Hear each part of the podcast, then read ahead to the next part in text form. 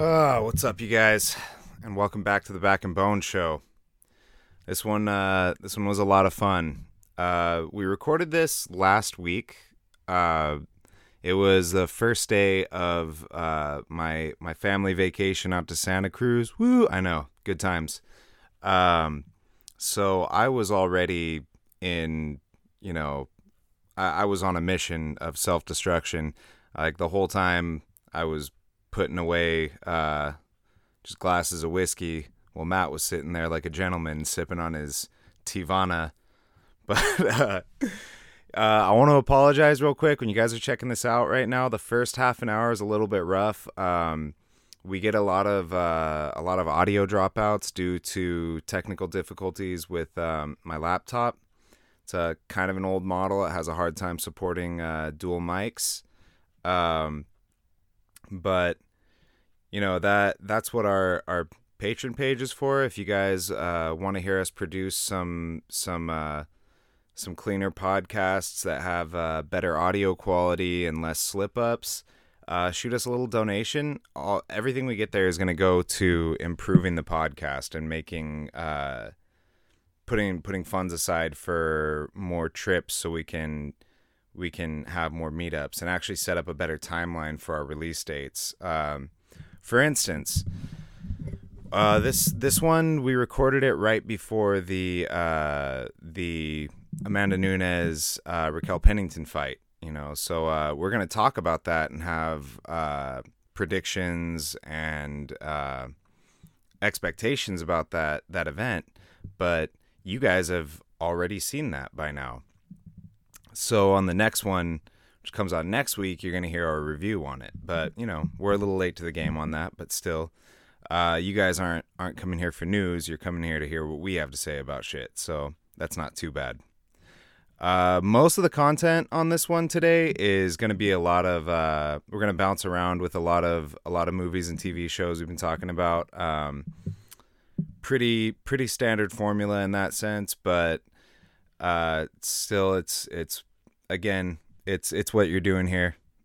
um, so I want to give a big uh, a big shout out and a big thank you to our friend, our listener and follower, Punker Mike. We really appreciate the the comments and the suggestions. Um, gives us a lot of material to work on. Uh, some some points to anchor with that uh, we can we can provide more content off of. Uh, we give you about a 40 minute review on uh, on Slaughter High uh, as of you know as requested by one of your uh, one of your comments. So uh, once again, thank you for joining us. Sit back and enjoy the fucking show, people. turns all your bad feelings into good feelings. It's a nightmare. An Uzi? I'm not from South Central Los fucking Angeles. I didn't come here to shoot 20 black 10 year olds in a fucking drive-by. I want a normal gun for a normal person. Whatever you're reaching for better be a sandwich, because you're gonna have to eat it. You thought he was white before? You should see that second man. I'll use small words that you'll be sure to understand. All right, so back in bone, we're back again with uh, some with with some takes on uh, some requests that we've gotten recently. I want to thank Punker, Punker Mike for uh, your repeated input on uh, on our podcast and on Yes. your yeah. Thank you for for giving us some material to work with. Yes. And uh, I want to say right out of the gate, I mean, you no offense by this, but Slaughter High was uh, was painful to my eyes and ears for the Uh, entire course. Slaughter High was indeed painful. However, it did provide me with many notes, many bullet points, a lot of material. I was telling Keith earlier, I, I actually had seen Slaughter High before. I don't think I watched the whole thing. It was when I was like 18 years old, and they used to have these free movies on, on demand on Comcast. And that was where I first came across it. And I remember trying to watch it when I was like 18. And I just thought I, I didn't even get, I got through maybe like 15 minutes of it and I turned it off. Now, I, I the thing is, and what I, had that same exact scenario, literally Yeah. with Comcast on demand. Like that's Yeah. what my mom had at her house. I watched a lot of really bad horror movies. movies. Yeah, and that's in case you guys don't know, Comcast on demand.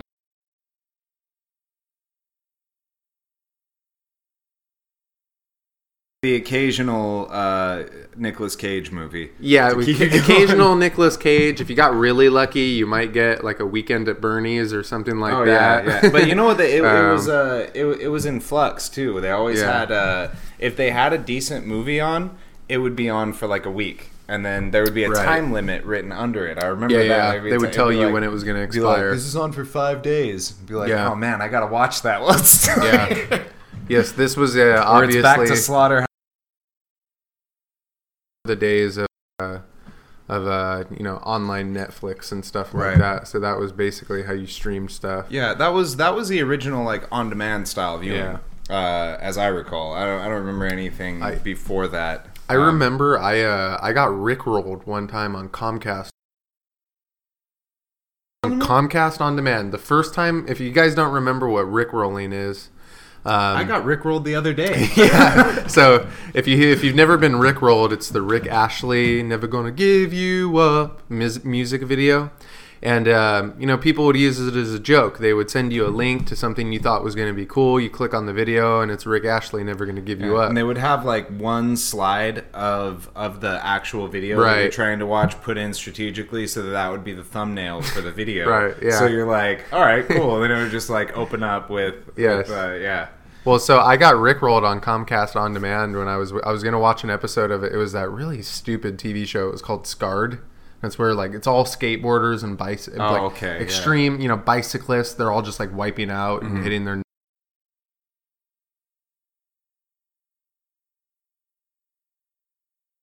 really high when I was 18, and it's Rick Astley.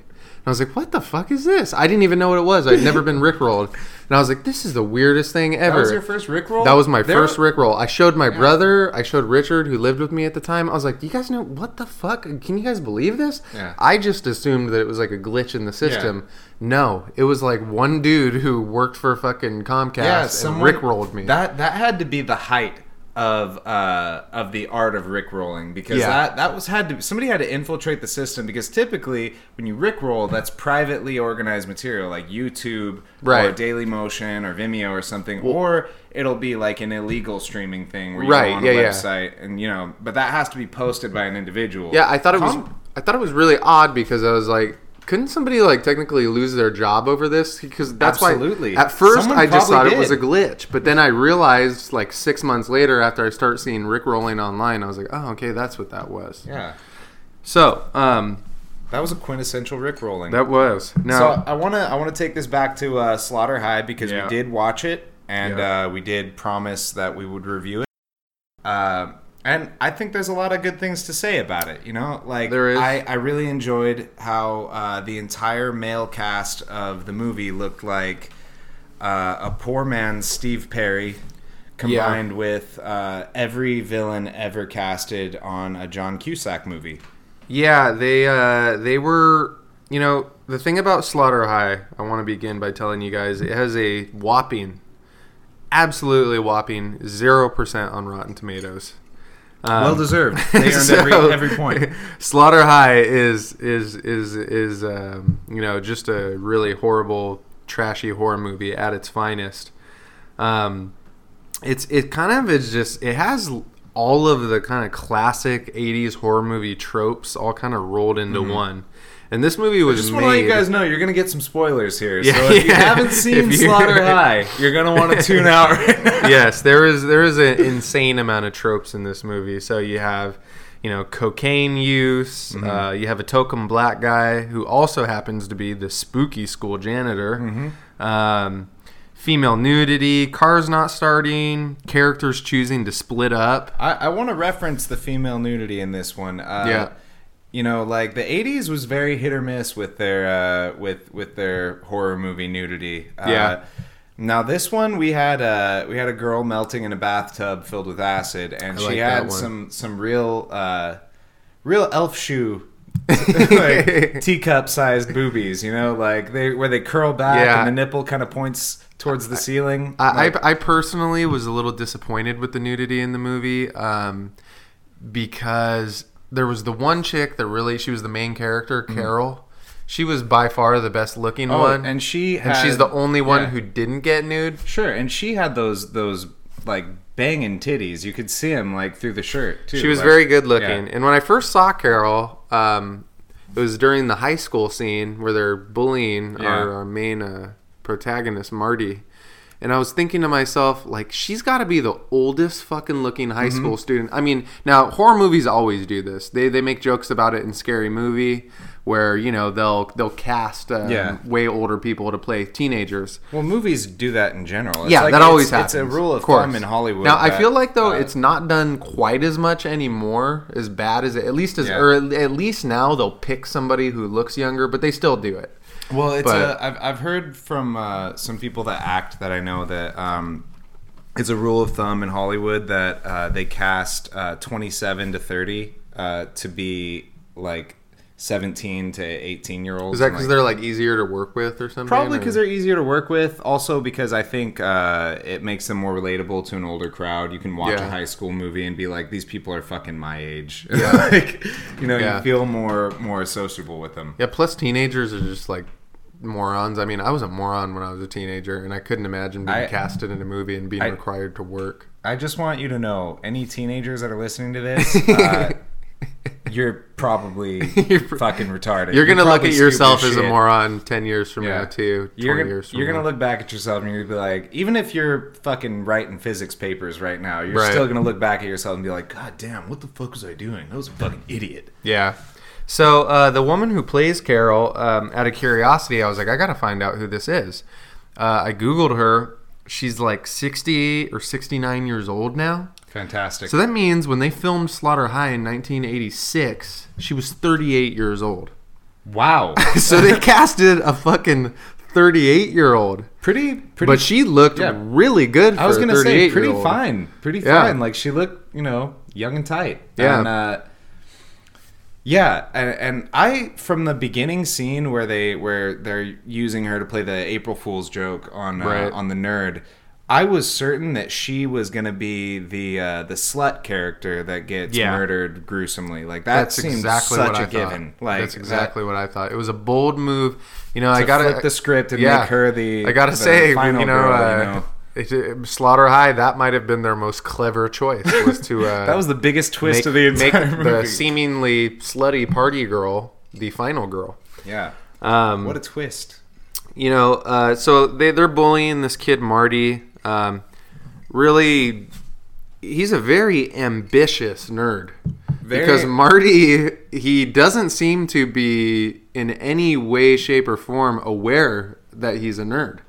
He, he uh, also he seems not at all surprised that this super fine 38 year old woman is No. about to take him to the Absolutely not. and fucking rock his world. Absolutely he's just not. down with it. Uh, Like- Marty's totally into it. He says he's been there before. He's done this before. Marty is a self-described sex machine. That's right. He was a Um, sex machine. That's right. Uh, not only that, Marty actually, in another scene, he has a, a joint that two of the other uh, bullies pass along to him.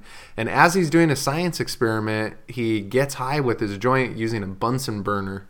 Um, Which is so- a pretty gangster move. yeah, so I could only think, like I said, he's a very ambitious nerd. He- Is he? My question going into it was like, is he even really a nerd? I mean, What really be- defines a nerd? The fact that he generally looks like a nerd? right? Yeah, Now I do. I, I want to get into this. How uh, how aggressive was that uh, that prank that they pulled on him in the beginning? Uh, They- yeah, they yeah, got yeah. him naked. They were poking him with sticks. they were poking I- him with sticks. Yeah, they, were. When they- okay, now I made very uh, quick note of this. When they turned him upside down and gave him a swirly, classic Completely 80s, nude. 90s, Yeah. completely nude.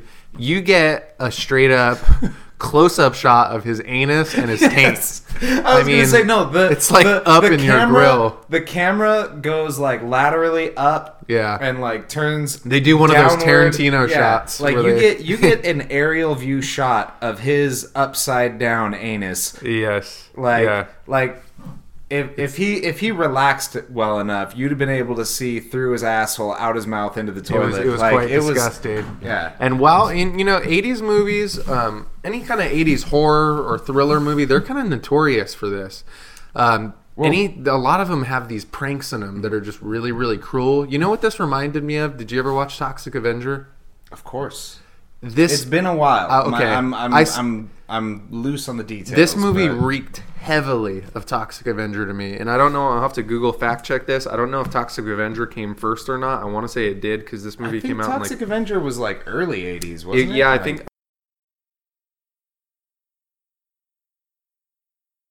it came out in 80. This movie really, really reeked of Toxic Avenger to me. Uh, it, The it uh, would you say by the um just the by the types of violence, like the way it looked? The yes, whole yes. The, well, the, the number there's a few things. I felt yeah. the same way, but I didn't really like. Uh, I just Yeah, I, didn't, I didn't really connect the two, but I got that same Toxic, emotion. Toxic Avenger was 84. Okay. Yeah, it, um, yes, it- the overall vibe of the movie. Number one, um, you know, multiple scenes of just gruesome violence. Uh, number two. A the- nerd being murdered. a nerd being murdered at the beginning of the movie, which is literally the plot to Toxic Yeah, Avenger. and uh, him coming Um, back. yeah. And, you know, just with different background music, these bo- movies basically have the same. They're pretty much story. Yeah, interchangeable, yeah. except a nerd for- comes back as a mutant. I would, I, I would dare to say uh, that Toxic Avenger is an example of this done properly. I Um, because I, love Toxic Avenger. I don't know if I would watch Slaughter High again. Um, it, and it could be one of those things too. Like I grew up watching Toxic Avenger. Mm-hmm. I was a lot younger, um, and you know, uh, Slaughter High. I just watched for the first time at 28 years old. So that's pretty tough. Yeah, that's a it's is I don't know if it's a nostalgia factor or what, but Toxic Avenger I think is pretty damn charming, and uh, there's a lot of similarities between the two. Um, a lot of there's just seems like bullying was really big in like 80s movies. It, it was There's always a bully.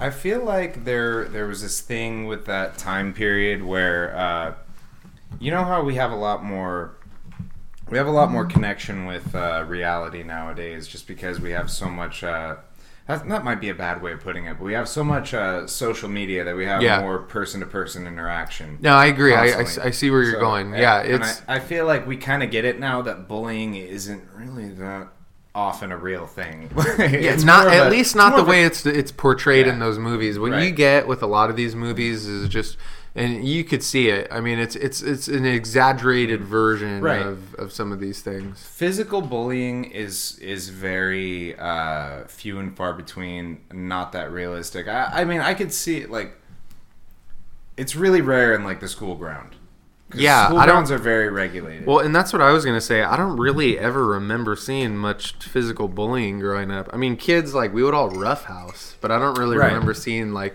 not like shit you see in movies where kids get like spit on and swirlied and Uh, all but- this shit. and I, I was gonna say like i guess the difference between uh, bullying and roughhousing would be that some of the kids really wouldn't on on a uh, on a social and physical level just wouldn't be able to take the roughhousing Yeah, but it's a good way of putting it.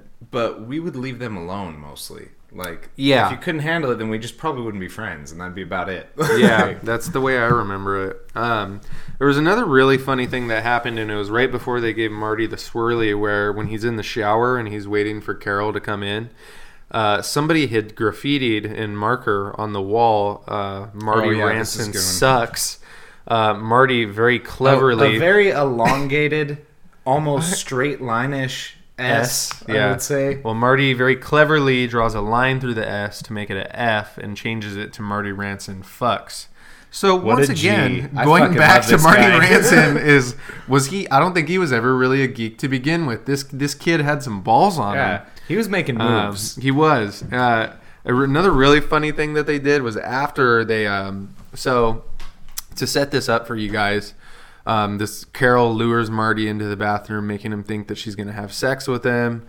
actually, what while he's um, behind the, the shower curtain, she sneaks an entire group of her friends in there who are basically like a miniature film crew. Yeah, they They've had got all. like, they had like they had the full setup. Yeah, they had boom mics. They did. They were ready to make. I'm pretty sure those were the actual cameras they used to make the movie, and then they just used them as props. Yeah, they just got a. They had they had somebody like somebody's cousin recording with their home video camera Yeah, that scene because yeah. they needed to use the actual camera Yeah. as props. So she pulls the curtain back, and there's Marty stark naked while they're all filming him, and they're yelling "April Fools!" And then they all start chanting. now, how about the look on his face when The- that happened? Like, the it look was on his very face genuine. Like, I yeah, he looked mortified. Yeah, like that looked Um, like what that guy probably. It, it was like not this moment of like fear or what the fuck. It was this absolute soul crushing depression It- that I saw in his face. Where it was just like all I could think from Marty's position right now is I can't believe this is happening. I'm really not gonna fuck that girl that I thought I was gonna fuck. Yeah, now. it was some brilliant acting. Like, Um, yeah. and they all start chanting, "Where's the beef? Where's the beef?" Uh, for those of you that don't know, that's a uh, 1980s Burger King commercial reference. They used to have this commercial where this old lady would go, "Where's the beef?" beef? Um, yeah, so he gets swirly. You see his asshole. I want to I want to mention right now. This is the point. Something about this really stuck out to me is when when the curtain was pulled and Marty displayed that expression of of sheer vulnerability and sadness. Uh, that's when some fucking bastard started reaching in with a pole and started prodding him against the wall, his naked body against They the. uh, did, yeah, yes. like uh, something about that was just like that was crossing the line. That's It- where it- it first got physical. No, I, I know exactly like, what you're talking about because Yeah. I thought the same thing when I was watching it. Something about like, somebody it kind just- of like went between his legs, almost like they were gonna stick it up his asshole or something. yeah, it was like yeah. this is getting fucking serious. No, there there was now. something very very. As soon as you get somebody naked and you start poking them, Yeah. something like animal, like it just looks It was- very intrusive. Yeah, it was very like gladiator esque. Where yeah, Yeah. like so the this person has been demeaned beyond like clothing. Yeah, it's been well, and yeah. I, I think it's one of those things too. It's a very like kind of graphic when you just see a naked, fully naked body, and then you see the point of a stick, like you Just ah, jabbing into man, them. It just looks bad. And Um, also, who who's holding the stick, going like, "I'm the stick guy." when this all goes down, I'm gonna be jabbing Marty against the wall with the yeah, stick. because you know, whoever you was using that stick, they were like planning that all that day. was their, that was the highlight. That was their idea. They Yeah. wanted to be the stick guy. Like, how about I get this fucking stick and I jab him with it? um, Once he's naked, that'll really fucking send him over the edge. you know who was really, really uh, funny was what was the guy? Skip. Skip was the uh, kind of like the team captain, the main bully. The the the uh, Steve Perry looking guy. Yeah, he had a schnoz on him, and he did look like Steve Perry. It's funny you said Steve Perry. I described him as a poor man's Adrien Brody with the charm of John Wayne Gacy. same thing. Basically, Same Steve thing. Perry. but the voice of an angel. with the voice of an angel.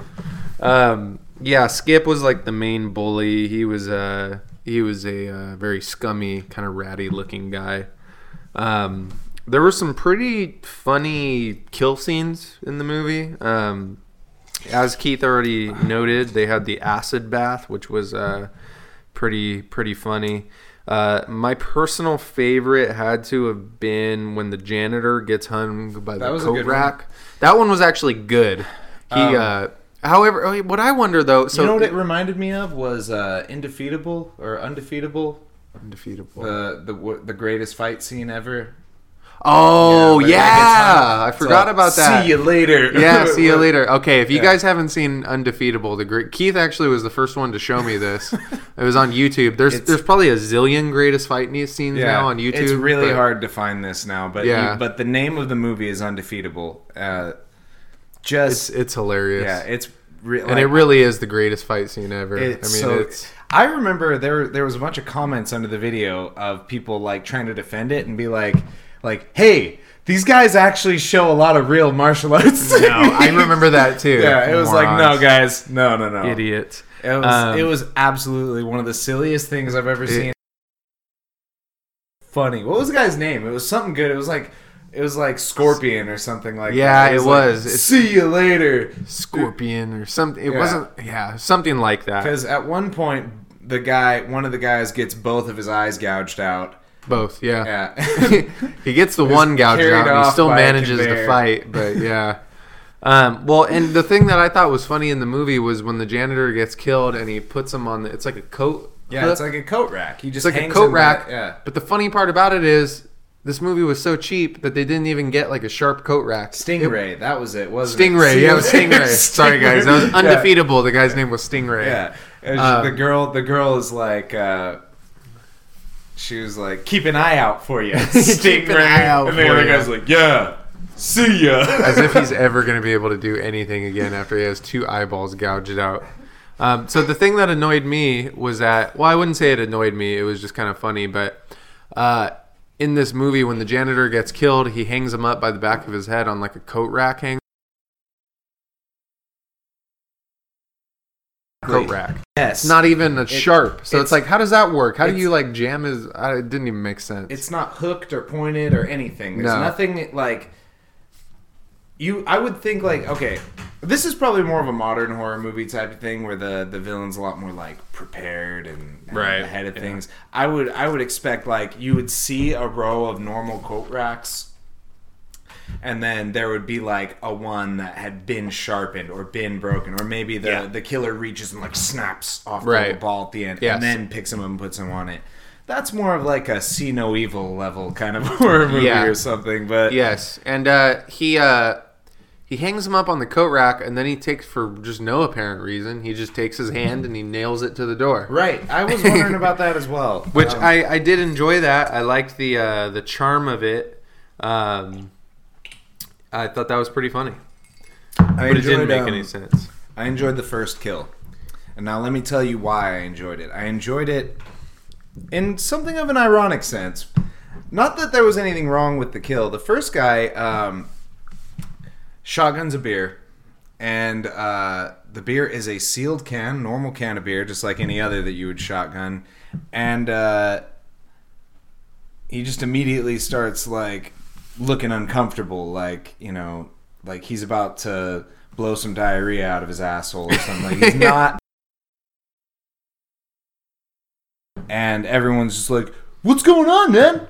Wait, are you all right? Hey, what's happening?" And all of a sudden, he just pulls his shirt up, And and, his- his stomach's like, whoa, whoa, whoa, and then Yeah. like his guts just start exploding out of his stomach. Now, I got a couple things about this. First of all, what kind of poison makes your not makes your fucking stomach explode, but makes your actual the skin on top of your stomach split open for your guts to kind of crawl out of, and then your guts explode. The kind of poison that exists in Slaughter High. Slaughter. High. Because uh, yeah, I was thinking the same thing. I don't know, like something about the title of Slaughter High too. I just kept wanting to put on Jon Lovitz High School High. I haven't seen High School High in a really long Oh, time. man, I there was one thing it. that I really loved. I remember it just stood out to me as a little kid, and I thought it was like the coolest thing ever.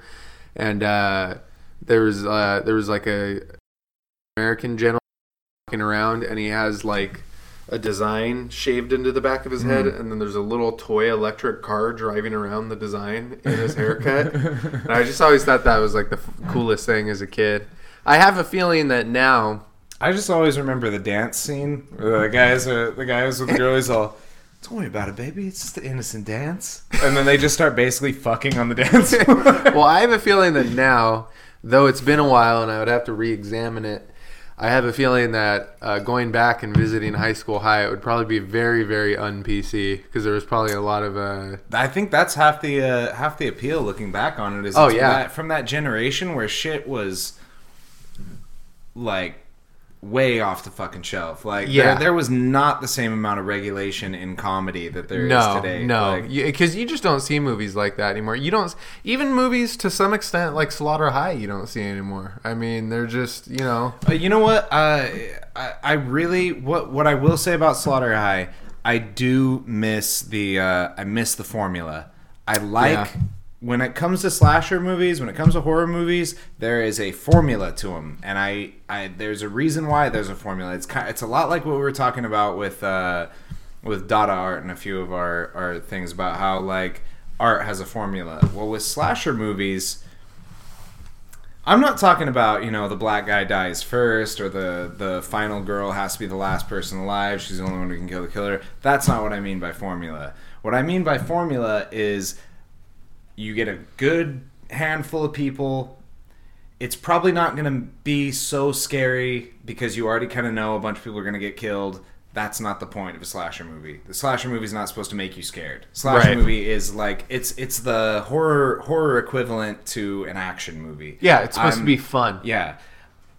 Give me different creative ways that everybody's getting killed and Yeah. kill a lot of people. Yeah. That's That- that's that- my formula. That would be one complaint that I have about Slaughter High. It, you got to be patient. It takes a while to get heated up. Oh, man, a you, long you got time. you got like about forty five minutes in before you get your first kill. But it maintained the formula. There was It a did. handful of people, and you know pretty much everyone in this group is getting killed. Yeah, yeah, and uh, it definitely stuck to the formula for the most part. It did stray Yeah, away I'm- in some instances, but they all do that in their own way, just a little bit. I'm not saying movies like that need to uh, win awards or anything. I'm No. just saying like we need them. We need new ones. We need them made regularly. That's yeah, it. and you know it's uh, I uh, what? How did you feel about the uh, the actual killer's outfit in the movie? Oh, awful! It was pretty of all, horrible. not not not in any way scary. It was No. it was a mask of an old man, but not like not like a sinister, dangerous.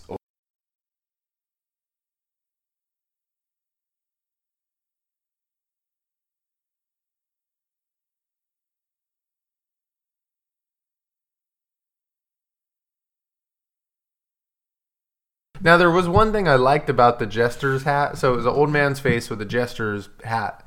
Um, and every time he would come up behind somebody, these bells would make a little jingle. I thought that was kind of clever. It was kind of funny, but at the same time, from a practicality standpoint, it's just about the least functional and worst killer mask you could have because you're basically warning everybody every time you come fucking by like little jingles. yeah, it's like you have Uh, a fucking alarm bell attached to you. Yeah, so that was really stupid. So guess what? Here to Um, kill you. Ring ring ring. One ring, ring. one other thing that I noticed, and I wouldn't be able to break it down. Like I don't know anything about the way things are filmed and the the uh, the particulars of that, but there just seemed to be a general lack of suspense on everything that happened in the movie. it really gave me that uh, that um, sort of inline series of events kind of feel where Yeah, it wasn't could- really like there, there was no um, there was no story between point to point. It was just like this person's getting killed and uh, everybody's talking about it. They and now this did. They did try killed. to sneak in a little bit of that with like. I, I mean, But it was whether- so poorly done that whether, it- whether they tried or not, I'm not really talking about what they actually did. I'm talking about just the general feel of it. It's Right, yeah. There was It was by the yeah, numbers. You there- didn't- Yeah, there was no substance between No. uh,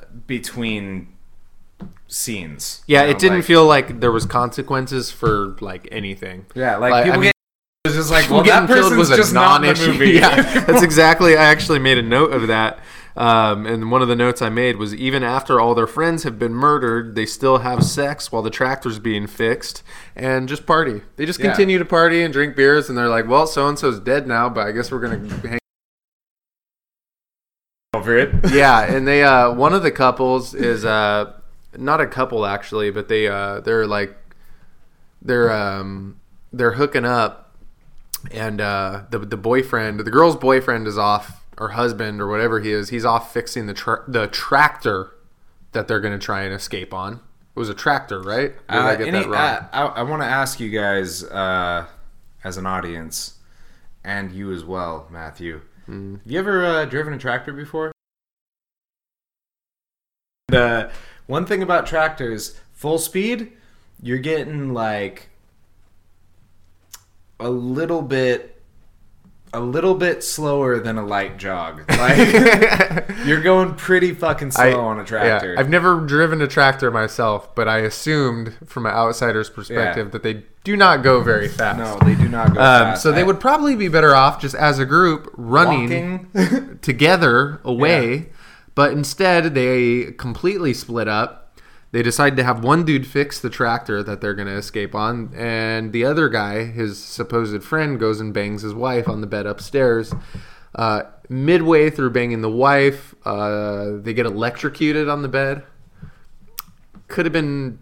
It was an okay kill. It wasn't like anything super cool.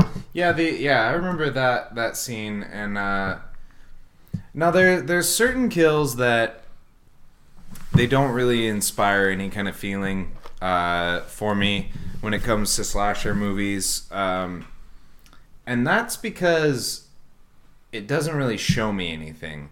Electrocution is one of them. Unless Yeah. you're doing one of those really intense, vicious electrocution where like the eyeballs pop out and like you know, Yeah. you see their teeth get turned into fucking popcorn and shit. Like when when it gets very graphic, then I can appreciate that.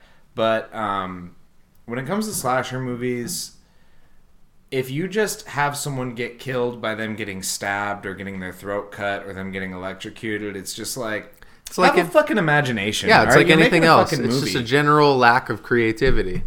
Uh, and uh, that was kind of what that was. Now, the one that I did like better than that was while the other dude is downstairs fixing the tractor, um, the killer comes up and he starts the little rototiller propeller fucking thing on the bottom of the tractor. He drops the tractor on him and it just like grinds up the dude's See legs. that that's one I like. yeah, I, Th- that one was kind of cool. Um, as far as kills go, those were the major ones. Um, there were some other funny tropes, like Carol gets confronted by Marty, and uh, it's after she's like the only one left alive. And she hits him in the face with a baseball bat and drops him, then hits him again. But then she drops the baseball bat right in front of Marty and runs off. Yeah, that's pretty. So it's that's like pretty generic. super Uh, generic so trope. pretty pretty standard. Uh, hurt the killer, don't kill the killer, leave the weapon. Yeah. with the killer. With the that's killer. like, all right. That's not even just like. I'm scared, so I wasn't thinking. That's just complete lack of sense. That's just not even laziness. common sense. Yeah. That's just like, I'm. I got a gun with six rounds in it. I'm gonna shoot this guy once. He goes down. I'm gonna put the gun in his pocket and I'm taking off. Like, why would you do that? Pretty much. And when you watch the movie, that's exactly what it looks and feels like. Um, probably the most clever point of the movie for me was towards the end when Carol, as we said before, is so we think the only one left alive, and then Kip, Skip, she's running from Marty, the the killer. Then Skip, the other lead bully, comes walking down the hallway, and Carol axes him in the face, thinking it's Marty. Uh, I really, Very, uh, very The Strangers. yeah, I liked that because it was a nice little. Except it wasn't an axe; it was a shotgun. But you know, yeah, and that was just about the most clever thing the movie did. Um, another big mistake I feel like the movie made was they gave you way too much in the way of like exposing the killer. Like they show you too much of the killer. Like Marty full blown takes off his masks and mask and looks right into the camera and you know what made like you take a movie I, like I, I how, w- I would say they did that just too early. yeah Uh, too early well too, early, because um, you got to show the killer. you got to show the killer, yeah. but it's got to be done in the right way. Right, you know, it's like like in Mystery. It has to be mysterious. In Halloween, when they do it, you get it like a glimpse of Michael Myers' face, and Oh no, yeah, that that was different because uh, that was different because that was a lasting iconic figure. right, yeah, Uh, you and you only got like a flash of yeah, his and, the, well, and that's how Like, it should be because you want to be part of what's scary about it is you're imagining Mm-hmm. what's behind the mask. You're you what it really is. Even no matter what, what quality of makeup, no matter what quality of graphics, whatever creativity that the the creator has. Um, it's never going to be scarier than your imagination because your imagination just can't quite put a finger on it. What you're seeing. Yeah, if exactly. they if they provide the mystery and they provide the the fear and the substance to be afraid of, your brain will do the rest. You know, it reminds me of this story that uh, on this documentary about Wes Craven that I was watching, and there was a story that he tells about how he first got the inspiration for uh, Freddy Krueger to create that character, and he said it was when he was like a little eight or nine year old kid, and he was looking out his window, and there was a guy walking down. He was in a two story, you know, house, and uh, it was right before bedtime, and he's looking out a window, and there's a guy walking down the street, and he said that as the guy, the guy was wearing a big uh, trench coat and he had a hat on, kind of like how the mm-hmm. hat Freddy wears. He said the guy was walking down the street and he said the guy stopped and he just slowly turned and looked up at him in his window. And he said he could barely see the guy's face and the guy's eyes, but he said the guy had a little smile on his face. And he said his entire life he had nightmares about it and he always remembered that. And when he was coming up with the Freddy Krueger character, that's kind of what he based it on was this this mysterious kind of shadowy figure who just kept there was almost like a he said because the guy smiled he kind of knew that he was scaring the kid and it was like there's this weird kind of sense of humor to it you know Sure. Well, yeah. Uh, who wouldn't be scarred for life by that? potentially turn into the kind of sick bastard that would present the world with a movie like They and Cursed. Indeed yeah is uh That was. I feel like those two were his way of getting back at the world. Curse was how did you feel about cursed Fucking sucked. That's it what- sucked. Yeah, it sucked. Now it was weird. I watched Curse. When did it came out in like 05 or 04 or something like that, early 2000s. And I remember watching it when it first came out because that was me at like my peak of like comic book and horror movie fandom. You know, I was like major geek stage at that point. So I was so excited when a new Wes Craven movie came out. And then I went and saw it and I was pretty disappointed. Um, but then I rewatched it later on, and I still thought it was pretty bad. But I remember finding it not as bad as I remember. Like it was still bad, but I was able to. I think at an older age, I was able to pick out more clever things within it. But it's still pretty fucking horrible. Don't Sure, don't- sure. I don't- mean, don't like, if me you want to watch it really analytically, like, the thing is, uh, Wes Craven is an intelligent guy. He's a good director. Yeah. Uh, he he knows his craft. He knows what he's doing. But the thing is, he also kind of phones it in at times. Have you ever seen the movie They? It's been a while for me, but they when did that come out? I don't think I've seen that. I think They was like. Uh, I want to say. 2002. Okay, there you go. Thank Oh, you. I do remember this. I just How pulled it up fucking right god awful was that movie? Basically, it's a it's it's like it's all lead up. It's like a British horror movie. It's all lead up and then no fucking nut. And the it's like uh people are just scared for some reason. They're like they're watching us. They know. They Yeah, know. I do, I do remember this. What Uh, happens in the end is uh nothing happens. You know- Nothing. You know, this reminds me of there was a whole string of movies that, and I, I don't want to put it in the same category as like The Ring or something like that. But I personally was never like a huge fan of The Ring. okay. Um, I got. I it. don't know why. like I yeah. just never was into that whatever genre of horror you want to call that. I don't know what ca- subcategory that would fall into. Japanese horror. Yeah, I was never too uh, Japanese huge- ghost now, story but I have seen clips from the original Ring that I thought were pretty creepy and pretty scary. Um, the Japanese version, but uh, the the American one that came out, like I tried watching it and I just couldn't. And I haven't gone. This is when I was like twelve or thirteen, and like I said, I was majorly into slasher movies and Mm-hmm. stuff like that. So who knows? If I went back and watched The Ring start to finish now, I might find it a lot scarier. But I would say probably not at this point, but um, I I I I, I got the ring. Like I didn't, I wasn't super freaked out by it. I didn't, uh, I didn't love it or hate it. I just kind of was. Uh, it, it was referred to me, and uh, when I watched, I wasn't really disappointed. I was like, yeah, this is. It's a creepy thing. Mm-hmm. And uh, I, I would talk to other people. They'd be like, "I just fucking kicked that little girl." It's like, well, that's not the point, dude. That's You're not. like, yeah, that, it's, I definitely didn't look at it like that. Yeah. That kind of just is really stupid. yeah. Um.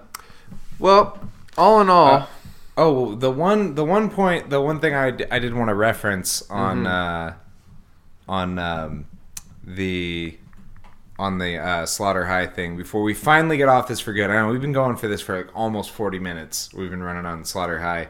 I got this really odd uh, vibe at the end where where he's dressed up as the nurse, uh, where Marty is is uh, the killer after he's already been you know dealt with, and the survivor is in the uh, in the hospital room, and I see him, and and the the doctor comes in and Marty's in there dresses the nurse It really reminded me of Dark Knight Rises. There was like I a knew- I knew-. I knew- Oh, it totally felt. It was way. very reminiscent of Heath Ledger, uh, the Yeah. hospital scene with, uh, a- with Two Face in The Dark Knight. Yeah, even the way he was dressed, but it almost seemed like they melded the character of Two Face and uh, and Joker. I, you know what? I- Because I, I didn't even think of it from that perspective Yeah. at all. because he had a split face where he was half burnt. And for absolutely no reason at all, after he stabs the doctor in the eye with the syringe and doesn't proceed to kill the victim in the bed, No. which is was the whole reason he was there in the first place, he grabs his own face, looks at the camera, and begins to peel off the burned flesh while staring at you. I Right at really- the camera. yeah, right in the camera. yeah, it, it, it was uh, it was a very odd choice. I uh, am curious to know what was going through the uh, director's head when they made that decision. Um, But there was something about it. I think it might have just been the uniform, the nurse's No, it- uniform it was looks- wearing. no, it was I- very I- similar to no, Dark it looked Knight Rises. just like that. Before the words even came out of your mouth, I was already thinking the same thing. It, it looked But you also know that I'm a fucking like Joker fucking fan. Yeah, yeah, yeah. No, and too, but, so, but, like, but I was that- thinking the same. Of course, I'm thing. gonna associate it, it. it looked, it did. It looked just like the Joker in the Dark Knight. It was like it was, it was spot on. Um, yeah, very odd choice to uh, end the movie on that note. But It seemed like it wasn't going anywhere at that point. It was like, is he gonna kill the person in the bed or fucking not? yeah, it was strange to say the least. Uh, I'd be curious to know, Punker Mike, if you have any uh, maybe critiques on our critique, if there was anything we missed, or maybe any things that we um, we might have misjudged, or we might have. Um, Can you judge our judgment? Can you judge our judgment, Punker Mike? Punker Mike. Um, I'm not saying that. Uh, I'm not saying that Slaughter High is bad, but I'm kind of saying it's bad. I'm not saying that Slaughter High sucked. The universe is the way that the way that Rotten Tomatoes Yeah, is. Rotten Tomatoes doesn't approve. No. Once again, thank you for uh, providing us with uh, subject material. We really, I, did have a a lot of fun I reviewing it. I genuinely enjoyed uh, critically watching this and looking forward to discussing it on here. As you can see, we went 40 minutes talking about Yeah. this fucking movie. It's a- it. We did not just do it in passing. This Yeah. was a. No, it's and it's you know what I've noticed. It's a lot more fun reviewing bad movies than it is good movies. fuck yeah, it is. It really is. Um, you know, one quick thing I wanted to note too is that there was this whole, there was a lot of other ones, but there was this whole kind of sub subgenre of these uh, these eighty horror movies like Slaughter High that took place in high schools. And the other one I remembered seeing, I remember seeing like you know VHS covers for them all the time when we were kids at Blockbuster.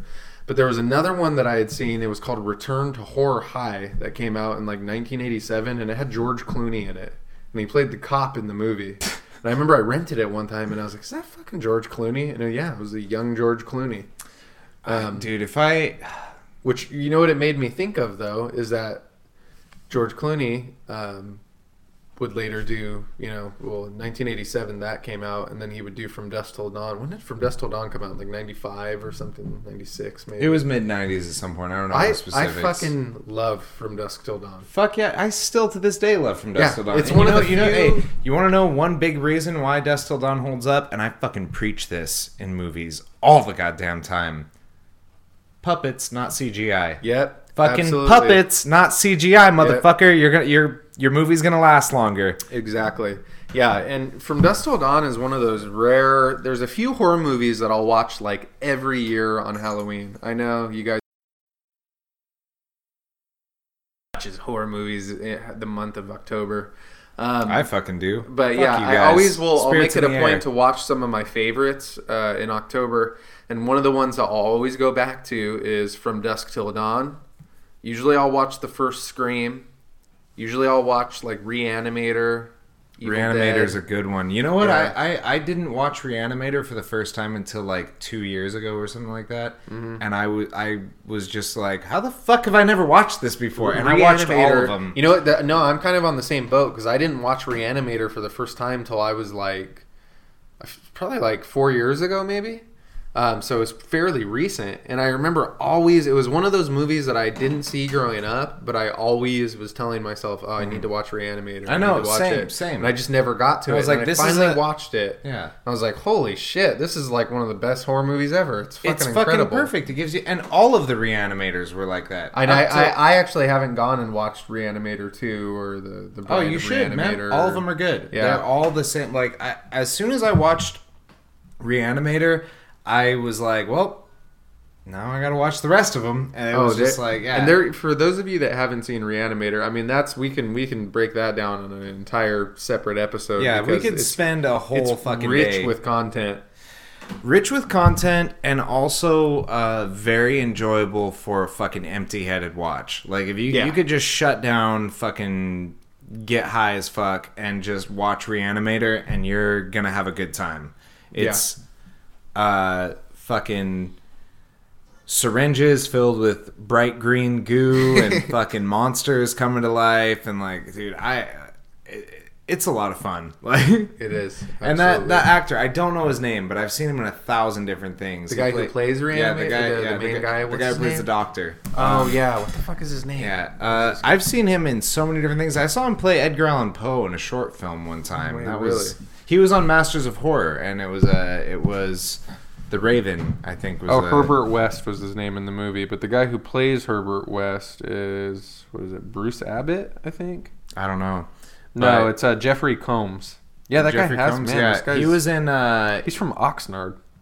Seriously, Yeah, Oxnard, California. dude. I've seen that guy in so many different things, and uh, he was. Yeah, he he's got quite the uh, filmography here. This guy's been in fucking everything. Yeah, he he was on. Uh, what is that movie uh, with uh, Michael J. Fox? Screamers or something like that. Oh, The Or- Frighteners. The Frighteners. There we go. It's so funny that you mentioned the Screamers Frighteners. was uh was Peter Weller. Excuse me. Yeah, oh, I didn't even realize that was him in the Frighteners. Wow. You know what's funny is uh, it's funny you mentioned the Frighteners because I was just thinking about the I love Frighteners that the other movie. day, and I was gonna make a Jake note. Busey for life, yeah, baby. I almost actually, I almost reviewed the Frighteners. I was planning on reviewing the Frighteners fucking on my should. uh, review page Uh, because the Frighteners, for those of you guys who haven't seen it, is fucking awesome. That's like one of the most underrated horror movies to come out of the. And it's, it's like it's a very it's a very Michael J. Fox horror movie. It's Yes. very light, it's funny, it's fun, but it's also a horror movie. Like people get fucking murked on this shit. Yeah, Like, no, it's the, it's the perfect mix of it's the perfect it's a movie that you it's a horror movie that you can go and like take your It's- kid to it's- see, it's but like you're a- gonna enjoy it too. it's like a Beetlejuice level horror Yeah, movie. exactly. Like, people get killed and shit, but it's like there isn't really extreme violence or anything. It's a little lighthearted. It's a great fucking movie. And it was uh yeah, it was Michael J. Fox, you know, close to the peak of his powers. I remember like right after this, I think was when he got diagnosed with Parkinson's and they he you know, he had to take a back seat a little bit. Um, yeah, had to- But uh yeah, Peter, Peter. Jackson directed it. Um, was it Peter Jackson movie? I didn't Peter Jackson, That. yeah. I could see it though. I could Um, see it. All the landscaping and everything. Yeah, I, it, I like, remember yeah, seeing this came out. Shots. In, this movie came out in '96. I remember seeing this and Uh, I remember seeing this in that old movie theater that they had in the mall, that little tiny one upstairs. Yeah, Mm-hmm. the one that turned good. into the uh, the laser. Yeah. Laser. Uh, laser, laser, tag. rink. Yeah, that didn't Yeah. last long, huh? No, no. I remember one time uh, I went to a uh, I went to a rave there. Really? Yeah. The laser rink? Yeah, dude, they had raves there. It was funny. Like they they So actually what had a people do? Just like take ecstasy yeah, before they go in. fucking and- Molly and you go fucking party at the and that. But you know what? Like it it made sense because they had different DJs in the in the different like uh, arenas. Yeah. So you go outside, you buy some Molly off someone, you go back inside, and you just trip your fucking balls off going from course. uh, from rink to rink. You know. I, I remember I saw a concert there one time actually when I was like 16, and it was like so lame. It was like a heavy metal show. um, it was so stupid though.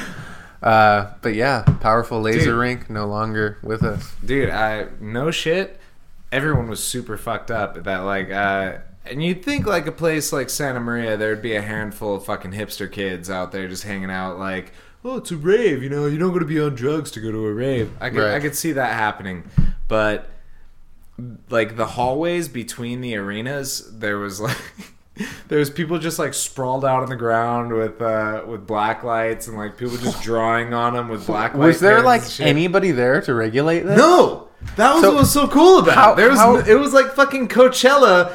Just, how who who organized smaller. How did this work? Who organized the rave? I mean, I don't know. I don't Huh. remember. I there was something on a flyer somewhere. Did you have to like pay to get in or Yes, it was like, but it was cheap. It was like ten bucks to get right? in. So somebody organized it and put it together Yeah. and was like, it wasn't just like the owner's kid who was like, "Hey guys, come to my fucking rave." Or that's what I was picturing No, in no, my no, head, it- like some no, it- it was- sixteen year old. It was an absolutely professionally put together rave. Like Mm. in retrospect, now that you kind of like are looking at me like I'm a crazy person, I'm realizing how like how good of a rave this actually was for a Santa Maria If at the, laser tag place. If there's anybody out there listening to this who went to this rave or has any more information on the rave, please feel free to drop us Yeah. some uh, drop us some lines and let us know. Leave us Uh, a comment if you know anything about this rave. Yeah. Uh, it was probably between the year of 2009 and 2010. sounds about right. Yeah, it was uh, when I was living in Santa Maria. Uh, I remember I was working at the Jet Center because um, because I'd come, I just got home from work and I was like, I'm so tired. My life sucks, and I don't want to go to the rave. And my brother's like, "Listen, take this, and Uh, you're gonna want to go to the rave." And I was like, "Ugh."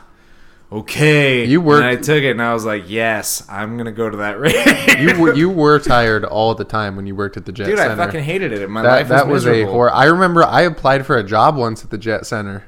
Did I you? remember- yeah, I remember I went Dude, in. it- it's like one of the few places somebody can go like actually make like work a lot and make a lot of money. Yeah, I, know, well, like- I remember you started working there, and then uh, I remember you were telling me to go apply, and then I finally went and applied. I probably wanted you to apply just because I wanted a fucking friend to work Uh, with. probably. Like- I mean, hey, that would make sense. Um, but this was back when, how fuck, I must have been like 20 years old at the time. Um, but uh, yeah, yeah, I was. That's I, right. It was about I 20, I- 20, 21. Yeah, I never got a call back. I may not have been qualified to work at the Jet Center. dude, they they fucking hired whoever there. It was super random. They were like, Oh, so you know what? I remember. Okay, now this brings. Okay, so I remember I was working at Lassen's and I worked with Craig at Lassen's. I remember that. Yeah, And then I remember Craig got hired at the Jet Center. Yeah, And then Craig was the reason. Craig they- got me fired. fucking Craig. Got, and then and then like a month after Craig got me fired. First of all, I'm not even going to tell you guys a story until I throw a little background on you. Airplanes are expensive. I don't know if you know that. Every piece of an airplane is super expensive, and the work being done on airplanes is even more expensive. Craig, after he got me fired with an immaculate record, I have an immaculate uh, record. I have an immaculate record. uh, fucking like Alec Baldwin. Uh, Craig gets me fired, and then like two weeks afterwards is towing a fucking plane and crashes it into a wall. What? Craig, if you're listening to this, And I hope you are, man. you crashed a fucking plane into a wall. Holy shit! How does that happen? Uh, it's actually very easy. You have to be really careful when you're towing jets. uh Uh-huh. you are always supposed to have a what's called a, a wing walker. Uh-huh. Wing walker is somebody who literally walks alongside of the wing and make and has a view of the tail and has a view of the the wing and they stand to the side that's closest to the wall. Okay. All right, so you can see the wall on one side as the as the tower, and uh, the wing walker can see the wall on the other side. Mm-hmm. So they give you a thumbs up, and then they give you a palm when uh, it's time to stop. Like, okay, you're getting close, stop. Right. You know, or they give you a fist, stop. Uh, and well, I don't work there anymore, so I towed shit without a wing walker all the fucking time. I was a gangster on that fucking uh, planes. Yeah, dude. it's like working out without a spotter. Dude, I was uh I there was one time, actually literally the day before I got fired, I had a fucking uh I had a my whole like runway area was covered in fucking planes and a bunch of shit happened. I don't remember why. We had a we had a new girl working. She left and I was alone. Or she was like on a on a fueling job or something, and I was like I was alone there. This is a few years ago, so the details are a little hazy. But I remember we had a we had a G five, we had a couple of Cessnas, like we had a uh, Citation jet. G five. yeah, we had a G five. Wait a minute, like G five from Tropic Thunder. Yeah. When Tom Cruise is Yeah. like G five play. It might have been a G four, it might have been a G three, but they're the same size. So like, I basically Yeah. that was so we had one of those, uh, but I, I think it, I think it might have been a G five. It was it was a big one, um, and uh, so the girl and I'm trying to get out of there on time. You know, like we got shit that we got to do, and we have a plane coming in at like 4 a.m. the next day, and I don't like I'm I'm I'm getting this shit fucking set up. All right, Right. Yeah. so the girl's on a fueling it's like 8.30 at night or something like that. And so i just went out and i just fucking handled business. I had to move all these planes around. So i had to pull like the cessnas out and then i had to pull the g5 out and put it in the corner. And i basically just like packed this place down. Like i just consolidated like six different airplanes without a fucking wing walk or anything. I was fucking gangster. And then i came in the next day and my boss was like keith can i see you in my office please? I'm all he fucking saw on the cameras that I wasn't walking with a wing walker. So was he? Was that why you got let go? Was he pretty no, pissed? Oh, okay. no. The reason why I got let go was that like a week before, something like that.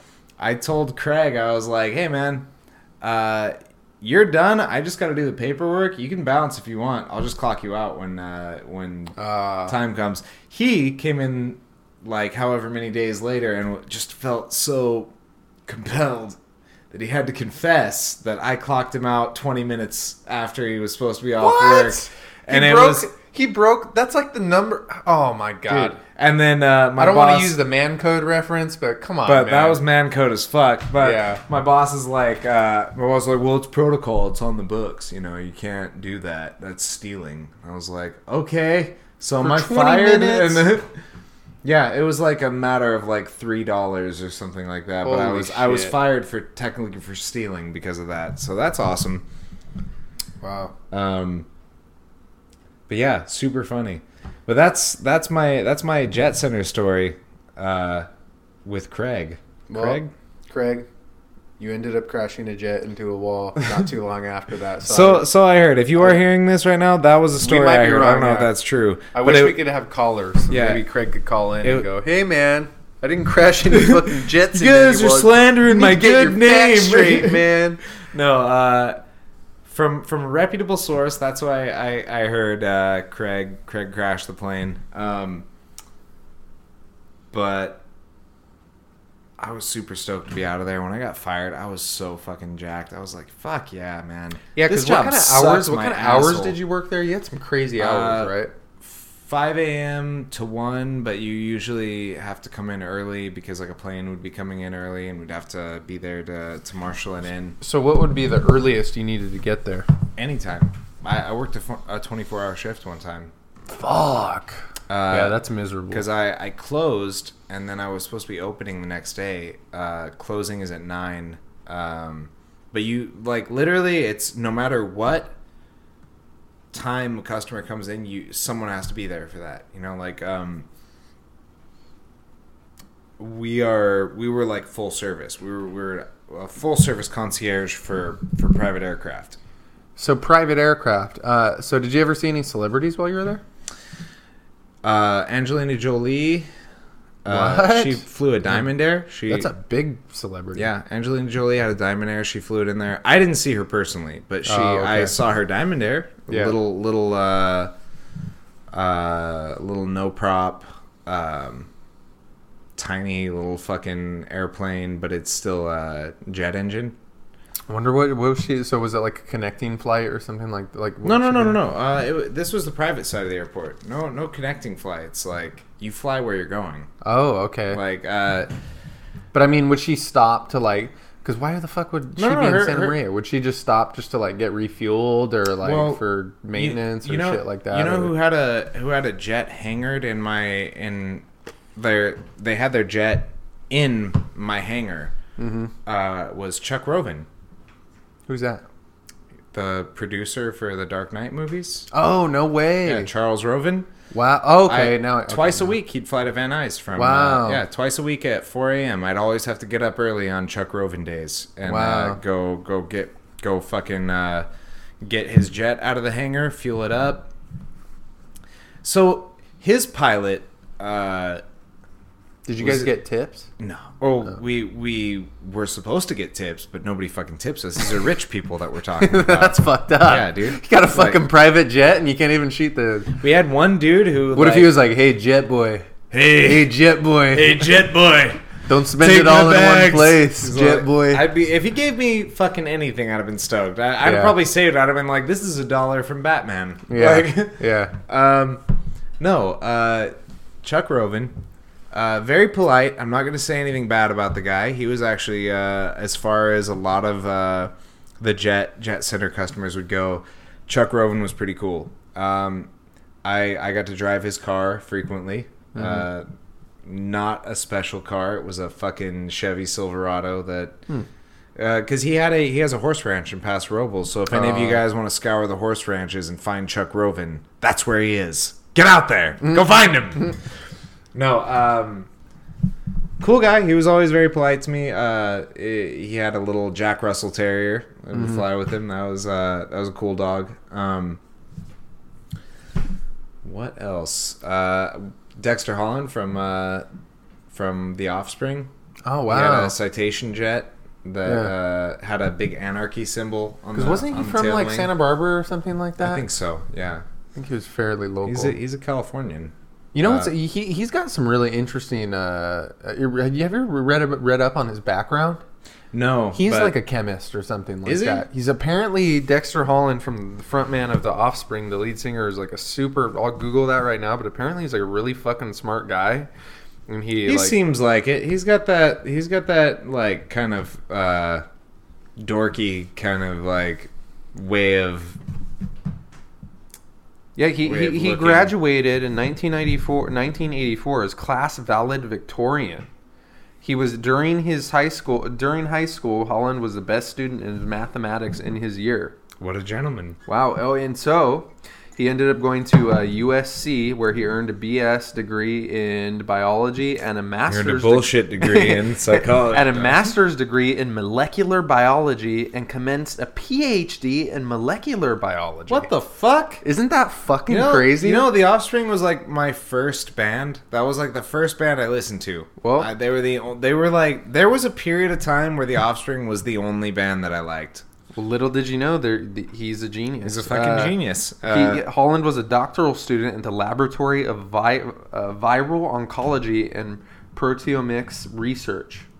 Um, no shit. Keck School of Medicine. I don't even know was- what proteomics means. Yeah, where he was supervised by Professor uh, Suraiya Rasheed in 2013. Ah, Suraiya Rasheed. He in 2013. And the work he's done. he, uh, Holland and co-authors published a paper in uh, PLOS1 regarding microRNA and HIV genomes. Uh, I could go all on. They Can have a we call him Doctor it. Holland? I think we could. I think we. Could. I love it. So, uh, It, it so makes next- me feel a lot better about being a fucking fan of The Offspring. Like, hey, Yeah. everybody out there, listen to The Offspring. Get a little smarter. All right. Hey, you know that those uh, first few albums they came out with were really good. Oh yeah, I remember I uh, got their. Uh, Smash, self-titled, Ignition. Those are fucking badass albums. They sold out on Americana. That was their sellout record. I think Americana was still good, but that was still where liked it, That was but- where it started to be like, all right, this is getting a little, uh, a little, a little, a little by the yeah, numbers. a little by the numbers. This is feeling, I remember I got Conspiracy of One for Christmas when I was like, "You guys want to hear what I got for Christmas when I was once 10? they came out with a with uh, original prankster, I was like, That's hmm. that was it. when I was ten years old, I got two CDs. It was Conspiracy of One, which had original Prankster on it, and it, I also got uh, Limp Bizkit, Chocolate Starfish, and Hot Dog flavored water. I got three Dragon Ball Z VHS tapes. I think I got a lava lamp. Uh, those are the big highlights. Oh, and I got a CD player, a little portable CD player. It was Awesome. a total piece of shit, and I think it broke after like two weeks.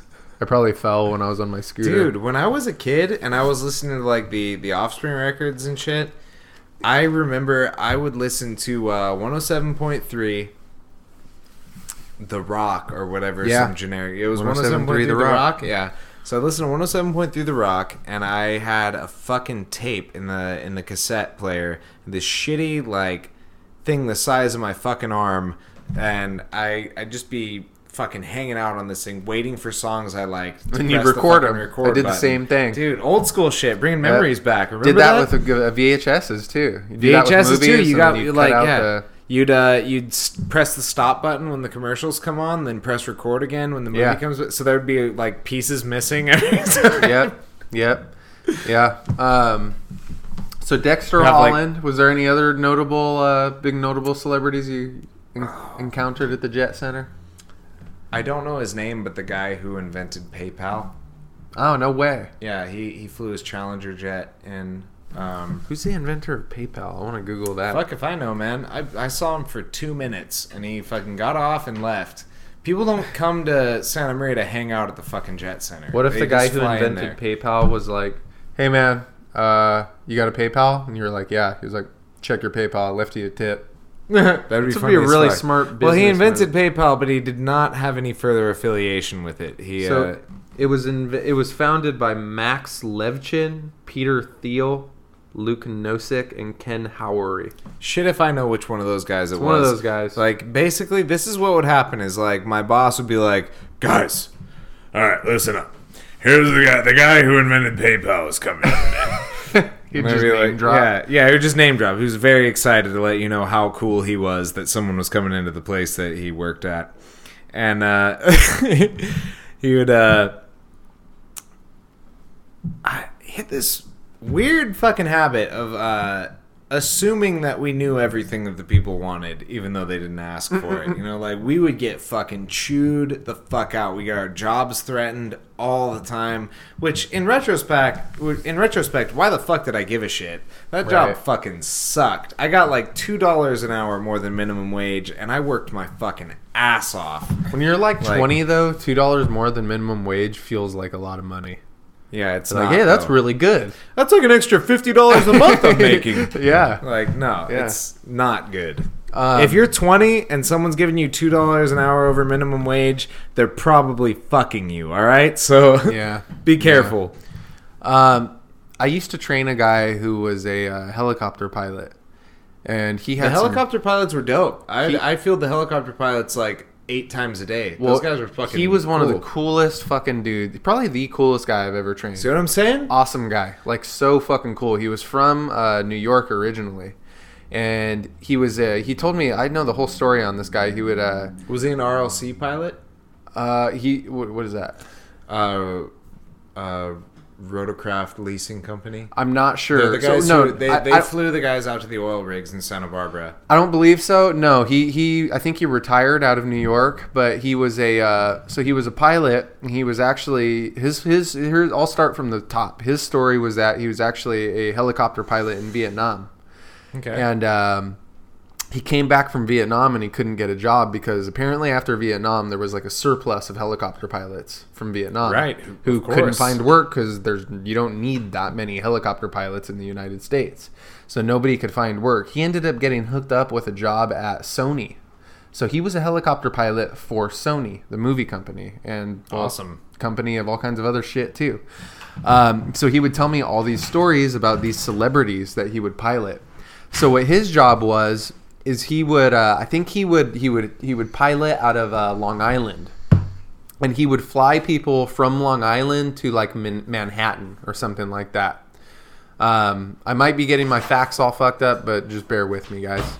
So he would he would he would he would uh, he would fly these people and uh, Sony I I think uh, I don't know if it was Manhattan but they're they had their big skyscraper in New York and it had a helipad on top of it so that's where he would fly him to like their headquarters and uh, he would fly he would tell me I mean major major celebrities and he, he would name off all kinds of fucking different ones like Robert De Niro Jack Nicholson fucking Cher like all kinds of people um, and he told me this story about I was really curious about Jack Nicholson. I was like, so what was he like? He was like, oh, he's an asshole. and I was like, really? I was like, Jack Nicholson? He was like, yeah, he's an asshole.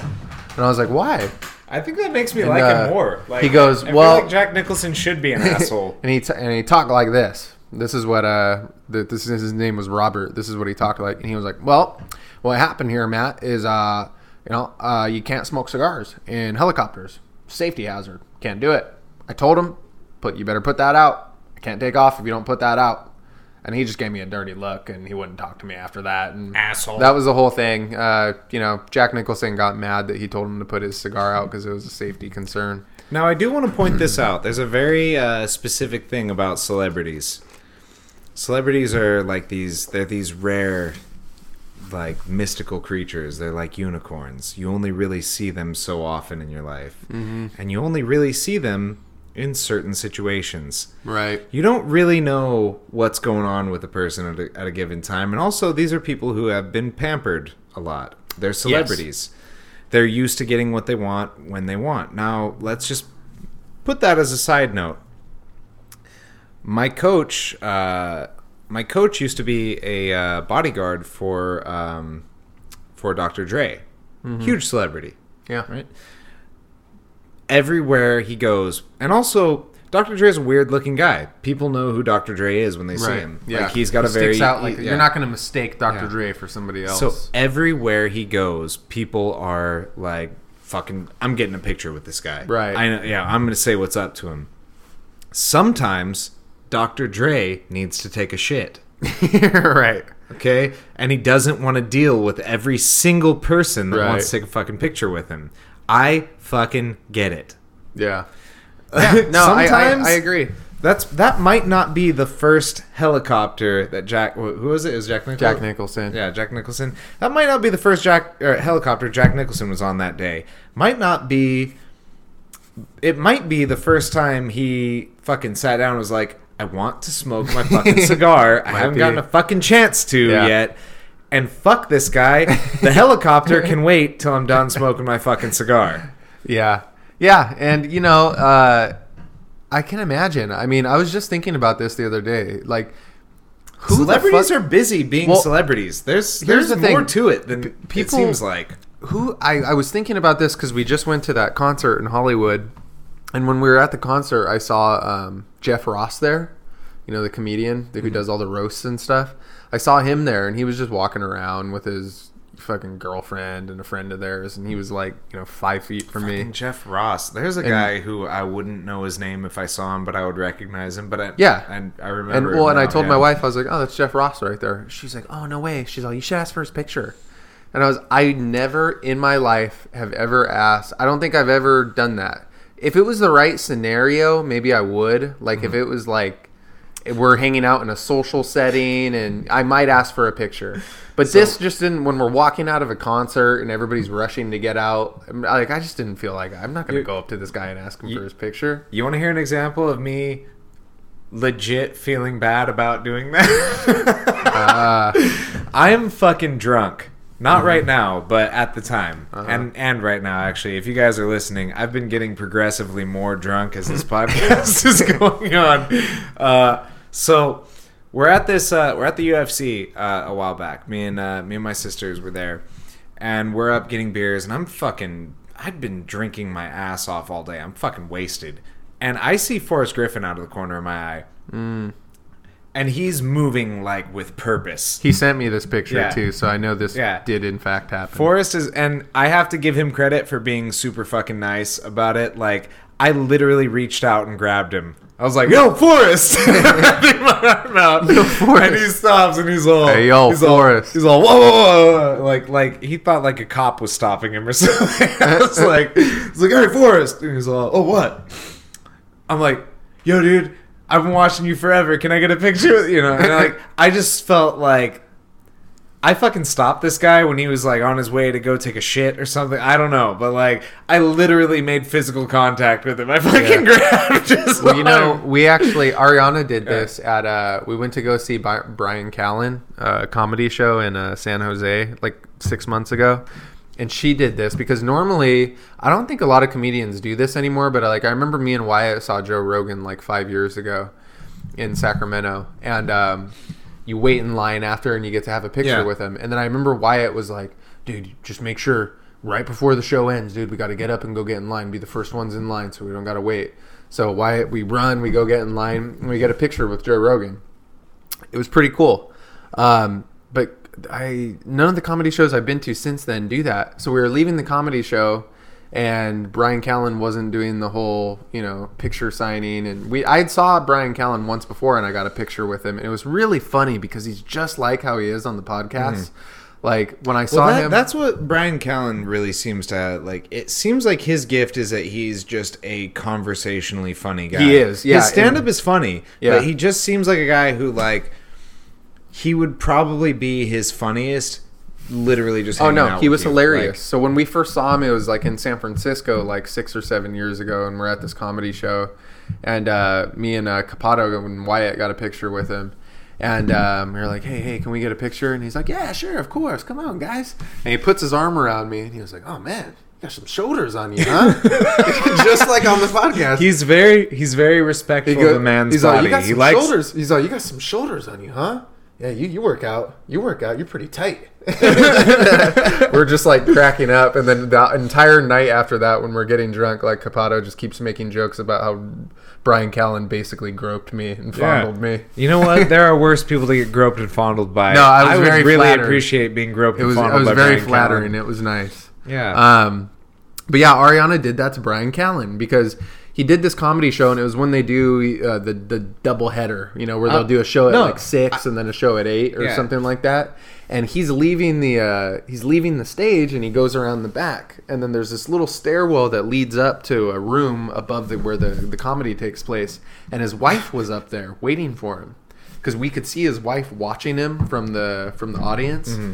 So she's standing up there waiting for him, and you could tell he's trying to sneak around. And Ariana was like, "Oh, that's him right there." And I was like, "No, just leave him alone." And before I could even Yeah. say "leave him alone," she goes, "Bryan, Bryan," and he was like, "Oh no, really? Sorry, I gotta go." And then Ariana was like, "Can I get a picture with you real quick?" And he just like is too nice a guy. He Yeah. couldn't say no. And then Well, uh, that that's how Forrest so was. Like, I honestly, like, I literally, I think I felt worse because he was so fucking nice about it. Like, Yeah. because I realized immediately after doing it, I was like, I just fucking physically grabbed this person. so, so, so get this. So Ariana pulls. She, she tells. She she pulls Bryan Callen over. She's like, "Can we get a photo real quick?" And Capato takes the photo of me and Ariana and Bryan Callen. And she's like, "This is my husband. He's took a picture with you before. He said you complimented him on his shoulders." And then Bryan Callen looks at me and he goes, "Eh, "He's got some shoulders on him." He's got some shoulders. and it was like. I just thought it was the funniest shit ever. It He was, says the exact same fucking thing. Yeah. Oh, he does have some shoulders on him. I can't remember everyone, but you know it was hilarious. Um, I I want to take a uh, I want to take a left turn here. Mm-hmm. I really like how this has been going so far. This has been a very funny funny podcast, but uh, there's some stuff I've been listening to, uh, podcasts and uh, radio news and everything. But Joseph James DeAngelo Jr., the Golden State Killer, the East Area Rapist, Mm-hmm. and as uh, Wyatt called him, the East Bay Asshole Ravager. Yes. Uh, what do you think about the allegations of him having a micropenis as a as a I- medical okay. technical term? This is the first I've heard of this. I was not aware that he had a micro. Where does this come from? Uh, apparently that's that's around in the news. Like I I first heard it on uh, last podcast on the left. They remarked on it several times. I haven't listened to the uh, last podcast on the left on him yet. Oh man, it's really interesting. But you know what? They they talk about a lot of the stuff that we talked about in uh, our podcast with Wyatt. Uh huh. And uh, I want to say what I really wanted to remark on about this. I don't want to get into the news and details about that. You guys can find that out on your own. What you guys are here listening to us for is you want our speculation on this. And what I want to talk to Matthew about today mm-hmm. is do you think him having a micropenis is worse or better for his victims? It's got to be better, right? Because he's a think- rapist. But is it is it more violating that someone is jamming their tiny little uh, barely existent penis into you like just this It- like or is Ugh. it uh, like almost like almost like a phantom dick that you're No, it's got to be. with? It's got to be. It's got to be better. yeah because- well in a physical sense The only you- thing more terrifying than that is being jammed. You don't want him, the guy you're getting raped by, to be have a crank like Lexington Steele. Like you're not gonna. Be, you're gonna be in pain. No, That no, would no. suck. I'm not saying like as opposed to him having like a dangerously large cock that he's like Alright. fucking like like it like it has to be classified by the government as a as a weapon of mass destruction. Like I'm talking about like as opposed to a normal cock. Is it more frightening when some fucking pervert monster has you tied up and is about to rape you and he pulls out he pulls his pants down, and there's and and you're suddenly taken aback by this fucking I think the like, visual when I when I penis. imagine it in my head, there is something creepier about the visual of just like this little button penis. yeah like almost it not looks- their penis like- yeah, the the idea of it looks very creepy. Yeah. Like I've been Um, hearing about this a lot about his micro penis, and it's like uh, I can see how how that there's something maddening about having a micro penis. And to the to the micro penis community, if anyone out there with a micro penis is listening to you, I do not think that makes you a monster. I No, you just got to get not- really good at doing other things. You know? yeah, for sure. And a you know, micro penis. Uh, it's not a topic that I know a lot about. I don't want to comment on it as a as a society. I know having a micro penis doesn't make you bad in any sort of way. However, this particular man with a micro penis, it is a a big mark against his character as well. Yeah, well, I think look when somebody is a uh, convicted, multiple time murderer and rapist, um, just about anything is going to be a knock Yeah. on. The, they could be like, he drank his coffee black. What a piece of shit! What a piece of shit. he would drink his fucking coffee black. He doesn't want asshole, cream in rapist, there. murderer. It's Um, black like his heart. Yeah, no, I uh I I was very like I, I I heard about the story, heard about all this going down, heard about all the connections they made, and um and then when the whole uh, the micro penis thing came out, that really that really threw me for a loop because I thought, what an interesting thing! Like for a man who's raped fifty plus women, Right. Uh, violently raped, you know, to have a micro penis, it's like I had to wonder: is that better or worse? And uh, I know this is uh, I know this this might be a can of worms that we don't want to dive into, but uh, ladies and gentlemen, give us your thoughts. Like, I give me give I- us I- comments. I, would be curious I've- to hear the opinions of Yeah. others on this. If I- uh, if if you were to be raped by a person with a micro penis, would that be better or worse than them having a normal penis? for the record, I'm going to say wor or I'm going to say better. But not Uh. not just physically. Consider this psychologically. Consider the like obviously your your physical body is going to be less damaged. You're going to feel less, you're going to experience less from a micro penis because there's less penis to assault you with. But think of just the psychological effect of this fucking monster. And one of this monster's characteristics, their physical deformity, is the penis that they're assaulting you with. This tiny, unnaturally small penis. And this haunting figure just sweating over you and attacking you with you, this well, tiny when you describe it like that, penis. it does it. It sounds very disgusting. See what I'm talking? That's what I'm saying. Is like you got to look at this from other angles. Is it worse or is it better? I tried to Google it, but I couldn't. Um, uh, Judge Joseph D. Oh, okay. I did find something. Joseph da- James DeAngelo Jr., Golden He, uh, State Killer. Suspect penis. His penis. Judge rules photos of his penis will be taken. Yeah, that that was what I heard on the podcast. They talked about um, how they had to fucking strip him down and take pictures of his dick. The Golden State Killer's penis is supposed to be exceptionally small based on victim accounts. For decades, it was one of the few distinct physical details authority knew about the killer and rapist. Yeah, apparently. Oh uh, my uh, God. apparently, one thing they would do, he would hog tie his victims with their uh, with their hands and feet tied together, and their hands uh, their hands behind their back, and he would he would haunch over them and put his penis in their hands and say, "Play with it, play with it," which is fucking horrifying. Absolutely fucking horrifying. Yeah, that's. Uh, ooh, ooh. But it's like, you know, they're grabbing it and going like, which one's the balls and which one's the penis? Oh, God. Disgusting. yeah, fucking horrible, man. But kind of funny that you find the uh, the like one of the premier rapist and murderer characters in in history. And one of the biggest pieces of news about him is, well, he's barely got a cock. Yeah, it's pretty. Uh, it's pretty random. I was not expecting that. I'm glad I got to spring that on you. I really wanted your Yeah. natural No, reaction. I- I I, didn't know no if uh, I didn't know if you'd heard about that. no, I haven't been like- following him too closely, so I'm not super well informed on it. So Well, was- that actually is one of the primary things that I've heard about it. I haven't been following it closely at all. That's the main thing that I heard, and that's why I really wanted to talk about it. I thought, what an interesting piece of information to uh, to discuss. Indeed it is. Um, what else do we got here on the agenda? Yeah, folks at home, uh, comments, questions, ideas, thoughts about about that. Um, I know we've got some uh, fights coming up here this weekend that Yeah. we were talking about earlier. Yes. Um, I'm interested in uh, the geriatric matchup of uh. Vitor Belfort and Lyoto Machida. Indeed. Two two masterful, explosive strikers who are way past their prime. Yeah. Uh, I, for- I would have loved to have seen this fight like six, seven years ago. yeah, would have been which really good. It's amazing how how much difference six or seven years makes. But In the fight game, it's a lifetime, right? yeah, it is. It's- It, that that's.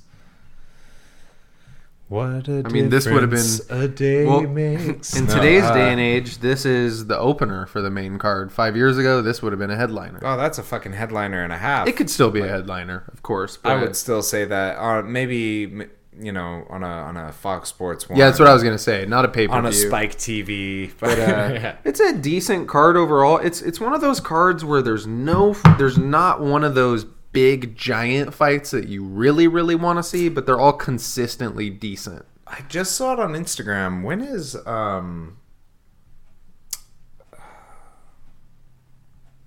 the Mauler uh, Gustafsson? When is he Gustafsson, fighting, they're um, they're trying to set up a potential. So here's the deal: they're trying to. Dana White was on Matt Serra's podcast the other day, and he said they're trying to set up a super card where they do get this GSP versus Nate Diaz at 155.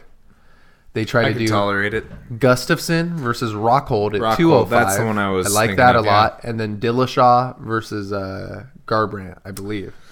Don't you love Dillashaw's name? Dillashaw. sound- it sounds like the name of like a Keebler elf or something. It- yeah, it Dilly does, Dally Shaw. it? Like it's Yeah. it's adorable. He, uh, Especially for a little a little uh He kind of looks like a Keebler elf too. His face. I got to see him fight. Well, when I I saw him fight live in Sacramento, and it was when he was supposed to be fighting Barao the second time, Mm-hmm. and uh, Barao couldn't make weight, so I forever will root against Renan Barao.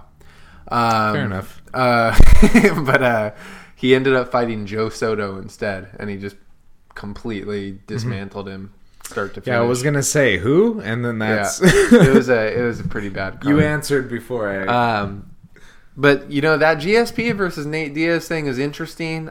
I personally think GSP would just butt rape him. Yeah, Uh, I think I don't even think it's a- it's it's a shit awful fucking matchup for a guy like Nate Diaz. horrible. It's not even to say this is not what I'm saying, but it's not even to say that uh, they're different skill levels. They're just fucking Too big- The, the types, gap, the size types gap. of skill level. the types is- of yeah, the, the number it- one, the size gap. Now, if the the interesting factor would be okay, GSP hasn't fought at 155 yet. I actually think he could get to 155. But it's like, how is he going to perform at 155? That's a question mark. If he performs just as good at 155 as he does at 170, he's going to destroy Nate Diaz. Nate Diaz does notoriously horrible. Him and Nick both do notoriously bad against power wrestlers. Those- Right. uh, look at all their losses on their records. That, power that being wrestlers. said, um, and that's Nick, Nick Diaz did a pretty good job at defending takedowns. he when- did, when but he- he's yeah. to me Nick is like a bigger, better version of Nate. That's exactly my thoughts on Yeah. it. They fight very similar, but Nick Diaz is like he's like an elite version of Nate, whereas Exactly. Nate, Nate is really good. Nate is elite. He but, is- Na- but he's not like top shelf elite. Like no, no, is. Nate is is elite, but he gets beat by the top shelf elite. Yeah. that's the Right, way I look ex- at Nate. exactly. Because if you really and Nick Nick does not. Nick, No, Nick can fights- actually- Nick, Nick- can hold his own. I mean, Nick has been beat by some top Yeah. shelf, but he's beaten some top shelf Right, too. exactly. So yeah, um, And especially with Nate too, I feel like I- after I that, I also want to mention I'm a fucking long time Nick Diaz fan. I Yeah. have been a Nick Diaz fan since the first time I saw him fight Jeremy Jackson. Yep. Way back in the fucking day. Now- like nonstop. A lot of people- fuck. a lot of people- Stockton motherfucker 209. after that first Conor McGregor fight, a lot of people like hopped on the Nate train, and they were like, "But like, look, he's a, he's like you said, he's an elite fighter. He's really good. But if you go back and look at his record, like every chance he's ever had to really take it to that next level, he didn't. You know, when he fought Benson Henderson, he got that was his only title shot, and he got fucking mauled in that fight. Well, I think we've talked about this in a podcast before, but I mean, look at the way Conor McGregor fights. Like, we can't look at people just as legends and icons. We have to look at people as competitors when we're talking Right. about fighters, and you have to look at the strengths and weaknesses of fighters. Nate Diaz is not really an ideal matchup for Conor McGregor. No, no, especially at his weight class, Right. and not at Conor's. yeah. Conor is fast and explosive. Nate can't be knocked out. Right. So you're yeah. Conor's not a great wrestler. Yeah, Conor's Right? a So good wrestler. but It's not- a recipe for a good, not a great wrestler. but it's a recipe for a good matchup. We also- yeah. a bad matchup for Conor, but Yeah. a good fight. yeah, that we should exactly. say. A good fight, a bad matchup for Conor. That's not the. You can take a fighter who's a seven and put him against a fighter who's a ten, and if it's a bad matchup, that Right. seven can be a nine, Yeah. and that ten can be an eight. Yes. like that's just how it is. Yes, It's uh, not hundred percent, but it shifts the odds based on on styles. Yeah. So if they can get that matchup, that that's a fun matchup though. I would Yeah. I would love to see it. I would really look forward to it. Rockhold versus Gustafsson is a fun uh, co-main. Even though I think I'm- Rockhold will get fucking destroyed by Gustafsson. I think so too. Maybe not. Rockhold's Maybe a not. solid fighter. Rockhold is also uh, But he's been looking chinny.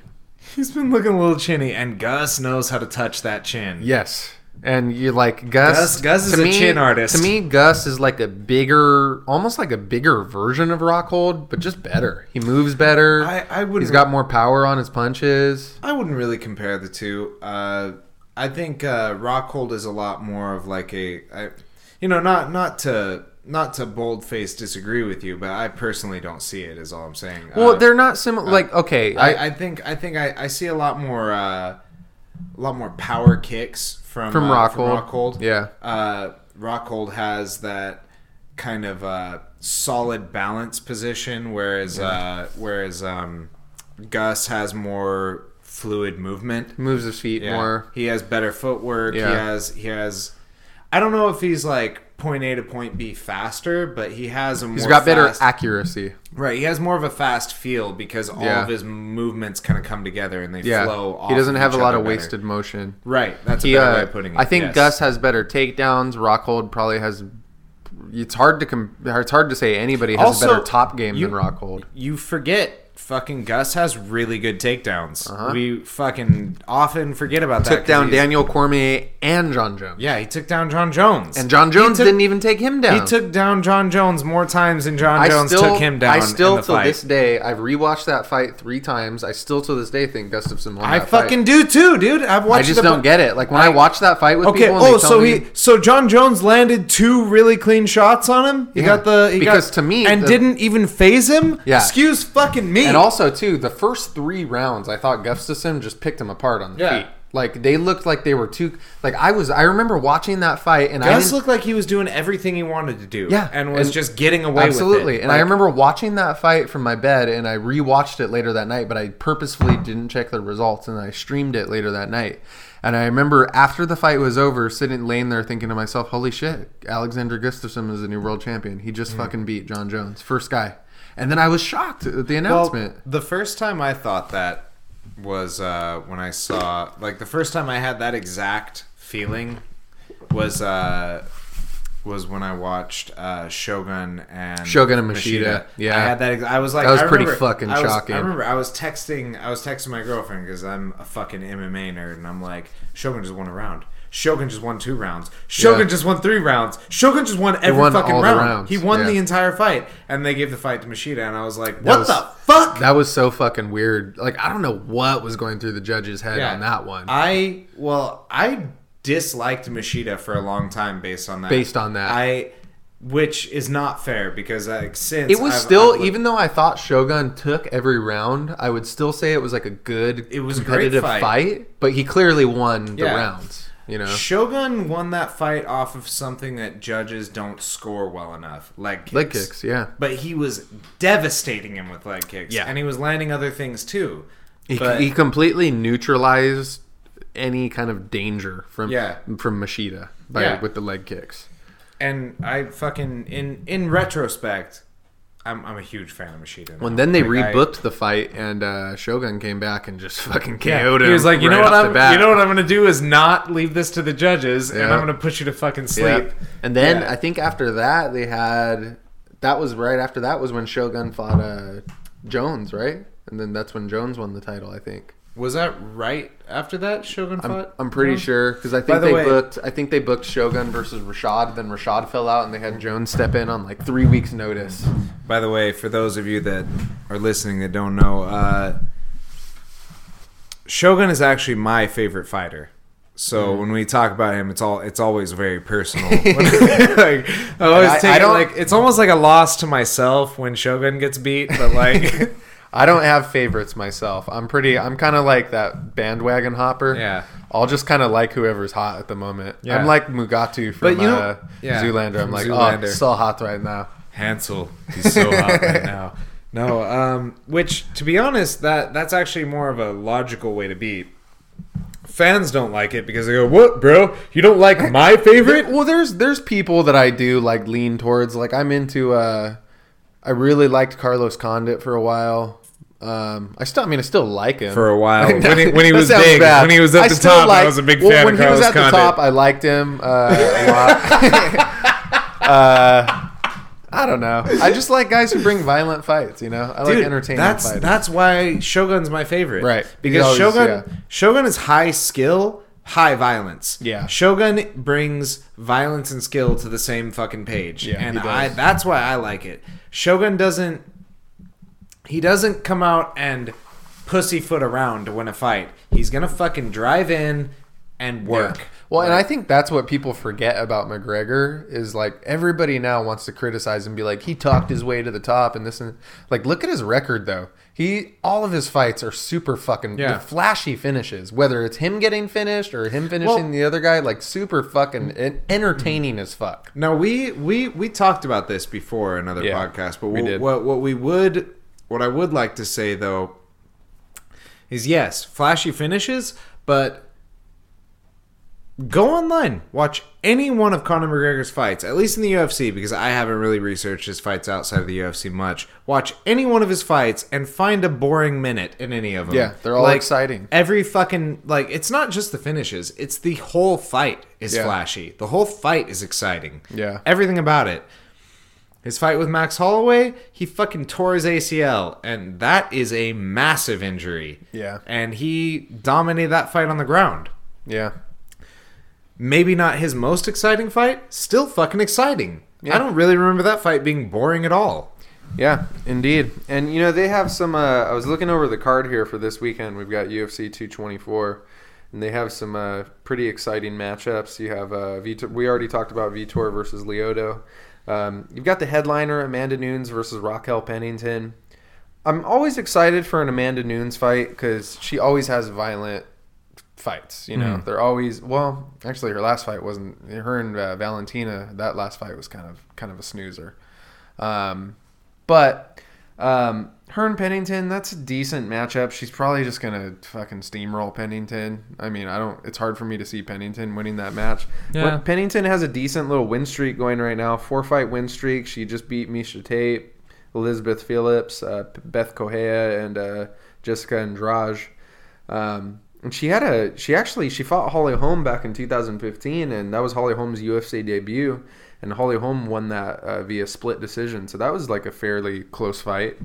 Um, so you know she's a she's got a solid record, but we'll see what happens. It's not a super strong main event in my opinion, but To be honest, I I, I haven't really watched a lot of her fights. I she's kind of like a jack of all trades. She's not Right. like super No, standout I- in any one. She's I think she's pretty I- good on the ground though, from what I remember. She's uh she's kind of a scrapper sure. on the feet, and she's pretty good on the ground. Yeah, I just I- kind I'm- of uh, I, I I recall like a general like aptitude as Yeah. I'm watching it. It's like Yeah. you're, you're not really like blowing my mind in one way or another, and I have this thing as a from a fighter's perspective.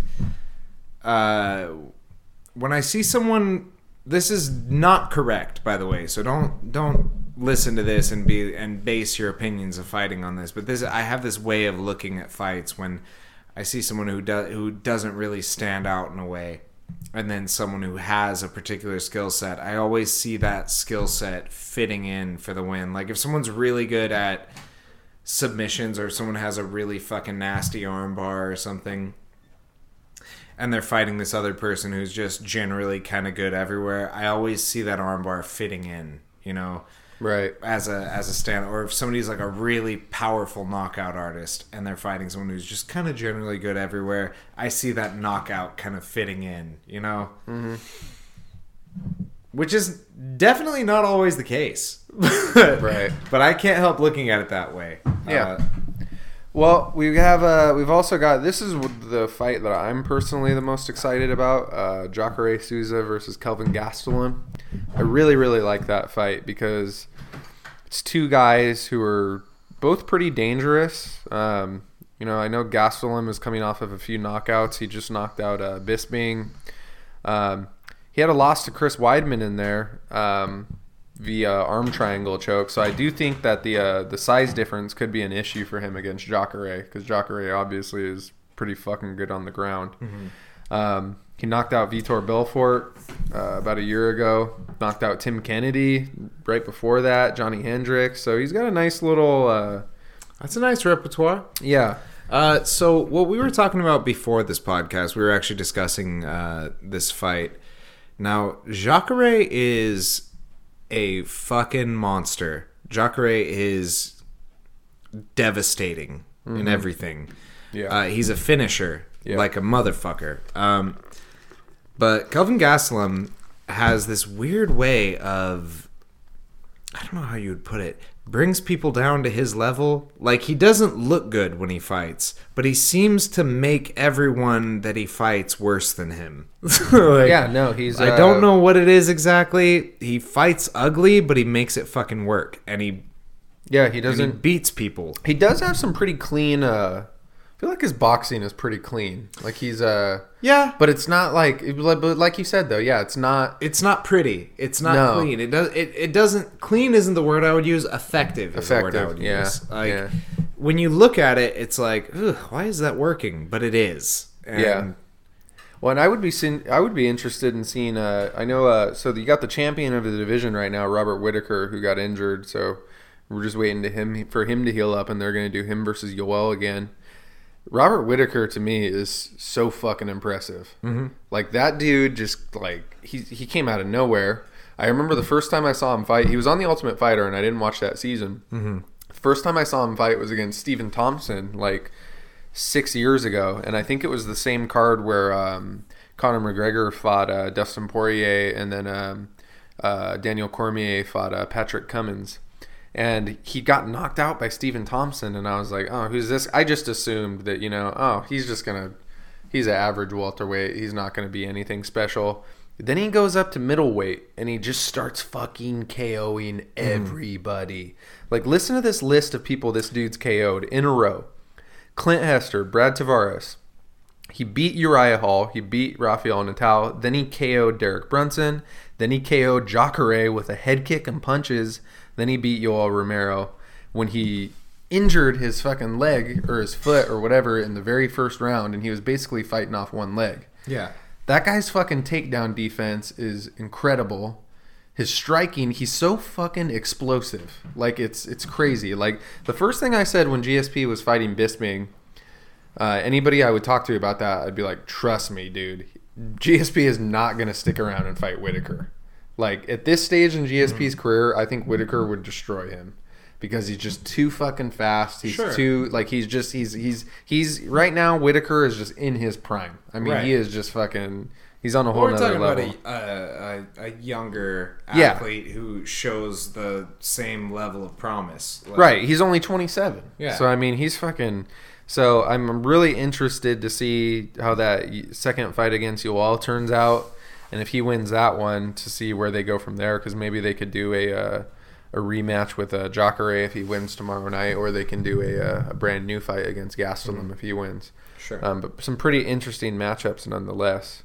Although I do think Gastelum should go back down to 170 Um, if he could. he's kind of fat. He's kind of fat at middleweight. But that's the That's thing, like- yeah, he's fat. He could easily, if he was just more disciplined, he could easily cut the fucking weight.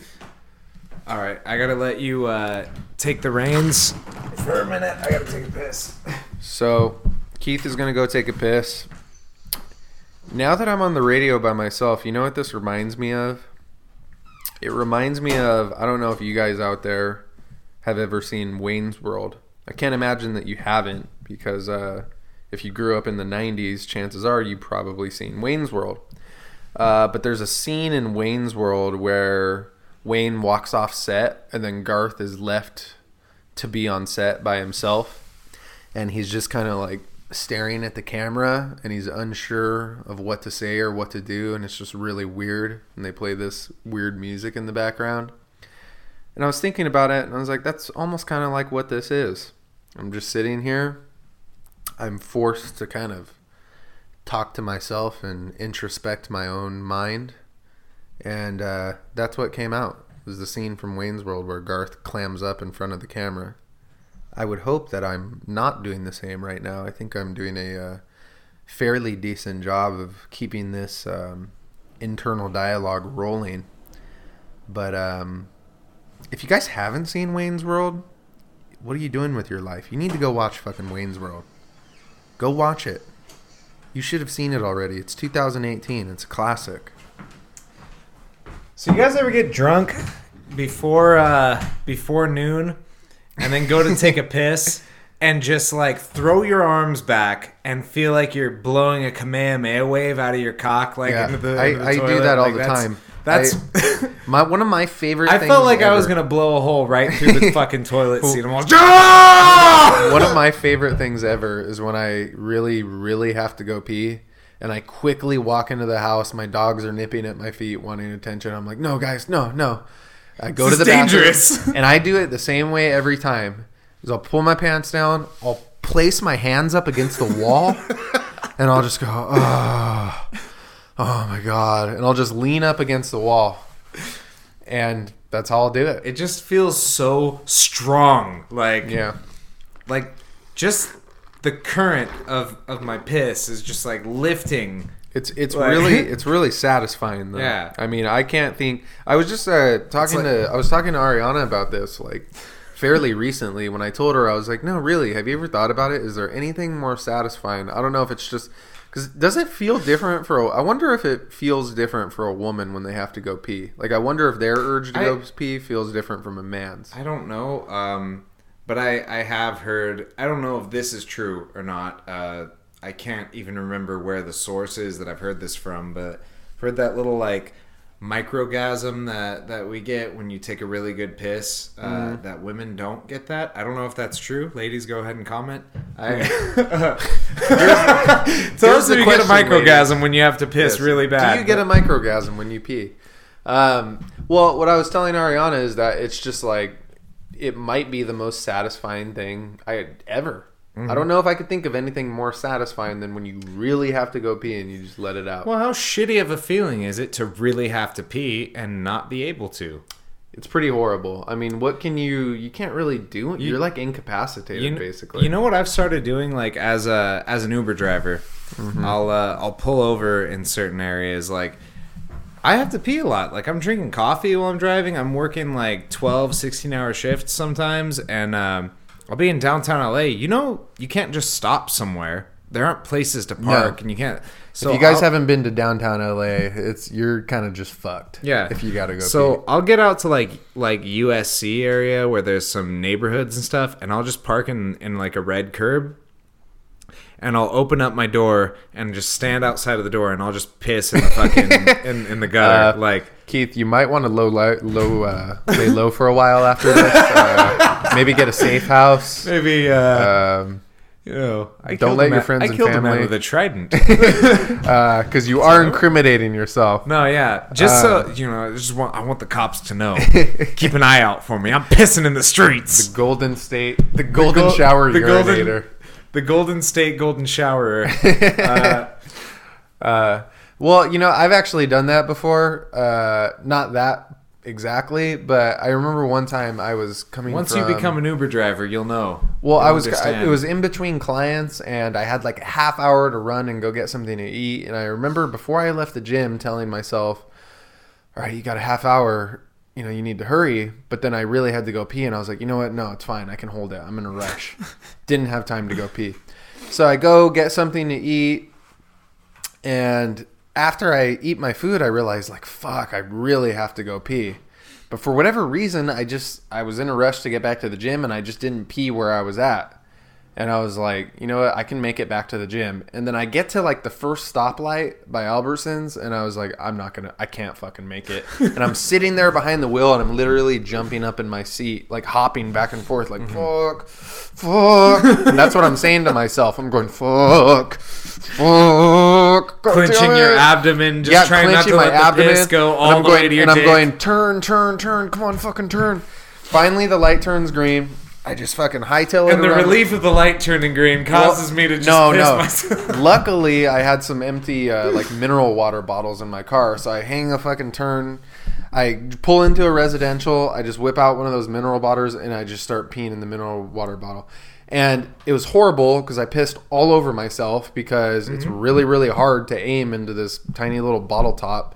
So I get pee all over myself, and then I had to pee so bad that I filled up the entire first like fucking liter. You pulled the mineral Dumb and. Dumber where you had to switch bottles I had to switch bottles, so I had to hold it in. But when I tried to hold it in, it gets everywhere. Then I had to start on another one. It was fucking horrible. I So got pulled over by Rocket Man. The- the he took a sip of my mineral mineral water. the lesson of the story is don't hold your pee. Don't get too confident because a lot of times that'll creep up on you, and you before you know it, you're you're off to the races.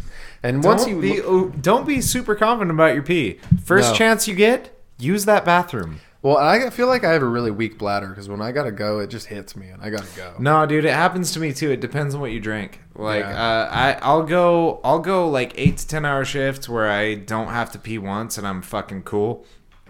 But then I have times where like every 30 minutes I feel like I'm like I'm gonna fucking explode if I don't get this shit out of me. Like, and that it depends on what I'm drinking. mm. Mm. Well, guys, careful with your pee. Careful with your pee. What were we're you saying. talking about when I was in the bathroom? It sounded interesting. Uh, I well, I was saying that as soon as I was on the uh, the the mic here by myself, I was talking about that scene in Wayne's World where uh, Wayne walks off set and Garth is just kind of just sitting like, in front of the camera. And he's like, uh, hey, hey, and he doesn't know what to do. Yeah. And I was kind of describing how uh, that would be like my worst fear to do that. to just like fucking freeze. Yeah, Yeah. yeah. Of course, of course. Which was really fun, and then I proceeded to tell everybody how they needed to see Wayne's World if they hadn't seen it already. Sure. Well, is just- speaking speaking of '90s cinema, Mm-hmm. And actually probably earlier than '90s cinema, if I'm being completely honest, uh, a little throwback that has been on YouTube Red and available in other sources if you're looking for it. Uh, has anybody else here seen Cobra Kai? Oh man, I was gonna bring this up. I am so fond of it. Okay, I've now, been- I- now- okay, I'm about. How deep are you in? I'm about like four, maybe five episodes. okay, in, I'm only two because they give you the first two for free. Right. I know the name of the episode uh, that I'm on- that I just finished. Wait, are you uh, I- streaming it or something? Yeah, I'm streaming it online. Okay. Uh, and the episode I just watched is called Quiver. don't uh, wait. Don't tell me anything about. I can't know Okay, anything okay, past. okay, okay. Sorry, I- guys. all right, I- I've only I- seen the first, First two of all, episodes, so I do I can't just know wa- anything past the first two. The the first person, I'm not gonna throw anybody under the bus here or anything. The first person who told me anything about the show when I knew it was coming out already, they were watching it. They were like, "Oh man, it's so terrible." Blah blah blah. You and know- then and then I talked to somebody else and they were like, "No, watch it." And I have been fucking loving it. I'm not at all disappointed. Um, yeah, I can. I, I don't know how anybody could think it's terrible I'm because really enjoying it. I think it's Well, a really good show. So it's funny you brought this up because, like I said, I just kind of stumbled upon it. I was like making breakfast the other day, and I was trying to figure out something to watch, and it popped up into my suggested videos. I, I really liked the Karate Kid growing up. Um, I wasn't like a diehard super fan, but I always thought it was a good movie. Same. And, Same. uh, as a, as a person involved and interested in martial arts too, that was a a big thing. I will, and I remember thinking to myself, uh, I remember thinking to myself when I saw the trailer for Cobra Kai, I thought that looks fucking terrible. There's no way that's going to be good. thought I the- I thought that, but I also was like really excited about it at the same time. Like I I, I was looking at it like.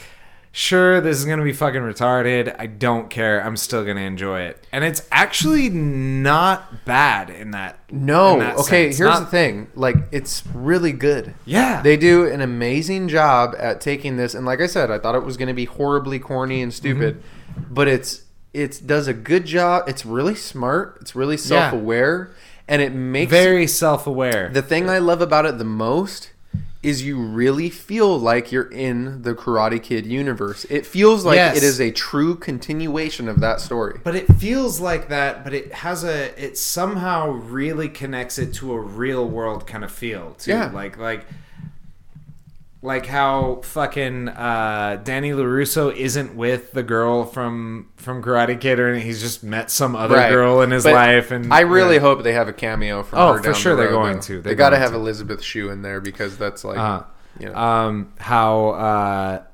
how fucking Johnny Lawrence is just a he's just a fucking trashed out asshole getting fucking wasted. I, I really like it too. Like- yeah, because like- you know it's it, it's it's perfect. Like I love how they make it where Johnny is like he's still living in that With- defeat yeah. from his No, teenage years. But, he's, but it's not like he's constantly present in that moment. He just is like it's defined who he is now. yeah, Uh, I fucking almost shit a chicken when he beats up those kids in the parking lot, and It's it's, pretty just hilarious. it's just a mirror flip of uh, of of uh, Mr. Mr. Miyagi. Miyagi. Yeah. except. He's beating them up because they threw the kid on his car. That's the yeah, only yeah. why. Well, look, hey, Johnny is an asshole. Okay, he's a lifelong asshole. Yeah. Um, but being an asshole, as this show points out, doesn't make you a bad guy. No, and that's what I like about it. It's really clever because they make Mm-hmm. you. They tell the story. The first two episodes, they tell the story from from Oh. Johnny's perspective, and they tell the story from uh, from Dan uh, Daniel's perspective. So, uh, one thing I wanted to point out is uh, this is referential to that viral YouTube video that came out a while ago about how Danny LaRusso was the villain in Karate Kid. oh, okay. And uh, I, I, don't, I don't think I've ever seen this. you haven't? No. Oh man, I you would love it. This is Okay. okay. So He is the real go- villain, though, if you think about yeah, it. no, it, that's exactly what the video does. Is it goes through this very detailed uh, run through of how Danny LaRusso stole Johnny Lawrence's girlfriend, shows up in town and starts causing trouble, and like there's a whole series of events, and it shows how, and then Mr. Miyagi, an adult with a black belt in karate, uses his skills. To assault a group of minors, like, Yeah, I mean, like there's a whole fucking thing about it. Uh, and so they kind of do that. They kind of like reference that in in the show Cobra Kai how um, Johnny has switched uh, roles from uh, antagonist to protagonist, and um, as they as they do that, you kind of realize watching the show how um, 80s movies have this history of defining who the good guy, quote unquote, and who the quote unquote bad guy is. Yes. Uh, based on cinematography and music. The background Yeah. music based on a certain scenario is meant to be empathetic to one character Mm-hmm. and uh, and aggressive towards another. And really, if you watch that movie without a soundtrack, there's as there's almost a different story being told. You know? Yeah, and it uh you know, it, it it is really smart how it does that. Yeah. It really by the end of watching the first two episodes, even though they, they have one episode where they give it to you from from Johnny's perspective and they have one episode where they give it to you from Danny's perspective, but you do find yourself rooting for Johnny. Yeah, and, Johnny Johnny kind of is more of the the everyman hero kind of character. Yeah, He's well, getting because- drunk off fucking because off the way stripes the way shit, that they portray Danny is you know he's he's the owner of his own big company Mm-hmm. now he's Mr. Successful they kind of make him look like this like um like the American dream asshole almost Right, Like right. this guy who's got everything Absolutely. That's and a he great wants to to put- take everything you know what I mean and there's and he and he also is like getting fucking carried away, like Right. Trying, I I don't know if you've gotten that far. I'm not gonna give anything no, yeah, away. yeah. Don't kind go past two episodes. Yeah. because I'm I'm fucking as you guys can tell, I'm into this fucking show. I'm fucking and I into was it too too. cheap to shell out for the YouTube Red, but you know what? I might just do it just to support this show.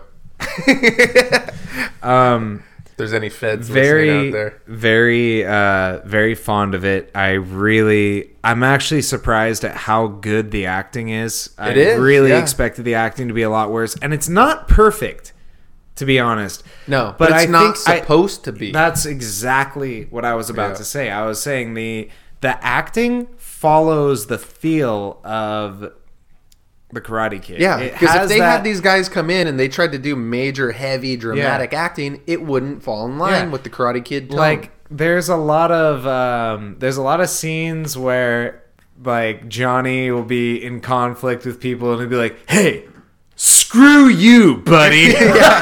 and they'll be like, "Hey, screw you, I man." love how Johnny's just like always berating the, the kid that he's training and calling Oh, yeah. him a pussy. And uh, my favorite, my personal favorite scene, I, I knew right away that I was gonna like this show because it opens up with Johnny rolls out of bed. He takes a swig of a old crusty beer and he almost vomits.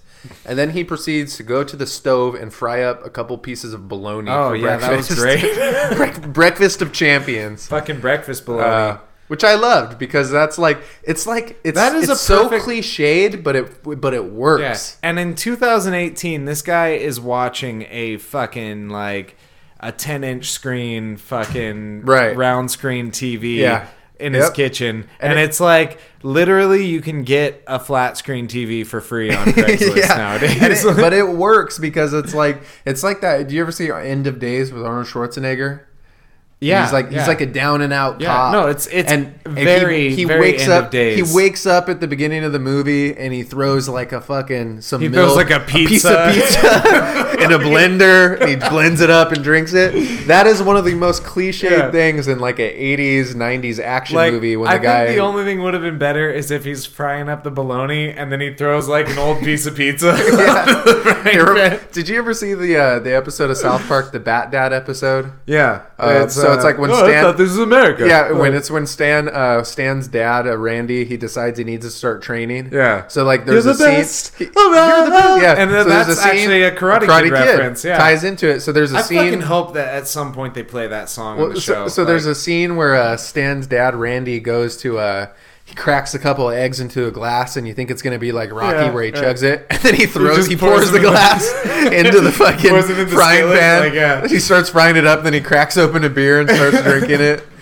Oh man, Oh, that's so good. And it's funny how we came around the full circle there with the. it's with the perfect. song. Yeah, yeah. No, it's all it's all one. It all Um, ties together. Uh, there, there is a there is a scene on this episode Quiver that I just watched. Uh, it's the I'm not gonna give anything away, uh, but like the ending scene of the episode had like hairs standing up on the back of my neck. It got me Wow, fucking it pumped. gets I- that intense, dude.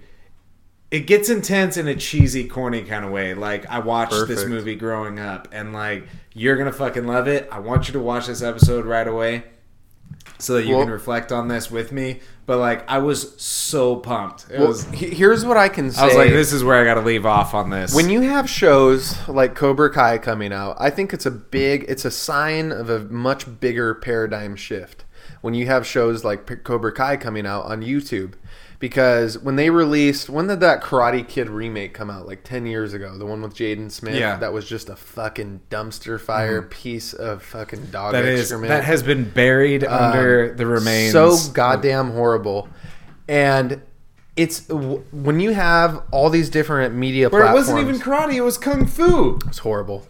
When they have all these different media platforms like YouTube and Hulu and fucking all these just Vudu and all these different things that you can stream your media from Vudu, from. Hulu, YouTube, and it- YouTube, what and it- do you, all right? and Mufu and Fubu, Fubu, um, and uh, what it signifies though is something bigger. It, it's a it's a big paradigm shift, and it really opens up the opportunity for all these smaller media platforms to do shit right. I mean, you're getting content now from so many different places. Like this is essentially the Karate Kid sequel that everybody wanted. right. This is it, and you're getting it all these years later. We're completely excluding Karate Kid 2. Yeah. And I think 3 and 4, if Uh, I'm not mistaken. Karate Kid 3, I think, or I don't know if it was 4, the one that came out in the 90s had Hilary Swank in it. And it also had that. it had Mr. Miyagi and I remember there was a scene at the beginning that Mr. Miyagi decides to start training Hilary Swank's character. He chooses Oh, I her. vaguely remember that. So Like, she she almost gets hit by a car, but then last minute on instinct, she just jumps up and jumps onto the hood of the car. Mr. Miyagi sees that and he's like, "You have good instinct." You've got the gift. yeah, you've got the gift. So he decides to start training her, some shit like that. Right? Who wouldn't after they see something like that? I- If I if I was uh, teaching at a at a martial arts school and I see a girl jump onto the hood of a car to avoid her getting hit by it, I'd be like, I think I'm just gonna train I think her. I'm gonna I think train we got her. something. I think we got I something. think, I think here. we got some stuff to work with here. Yeah, no, that's true. I, you know what? I actually, I was, I was thinking of it like it wasn't great, but now that I look at it, that's pretty uh, sensical on Mr. Miyagi's part to train her based on those reasons. Um, so yeah, if you guys haven't seen uh, Cobra Kai, definitely check it out because uh, if you're a fan of the Karate Kid, it's like a must. It's even if not even if you're a fan of the Karate Kid, if you're just a fan of just cheesy '80s fucking action and all that other shit, you're there's no way you're not gonna like it. It's just really good. I love how every time something's like going down and or there's a uh, there's a dramatic moment for one of the characters, they start playing like I don't even know if it's real '80s music or if it's like '80s synth music. I It think it's, sounds it's like no, it's it- 80s synth. It's, like I- 80s rebranded. Well, they I I don't. There's one song in it that uh, sounds like there's this '80s synth uh, producer that I, I listen to sometimes because you know don't judge me I fucking like it. It's uh, called Future Cop, and there's one song on there that they actually play that I know. Oh, really? so yeah.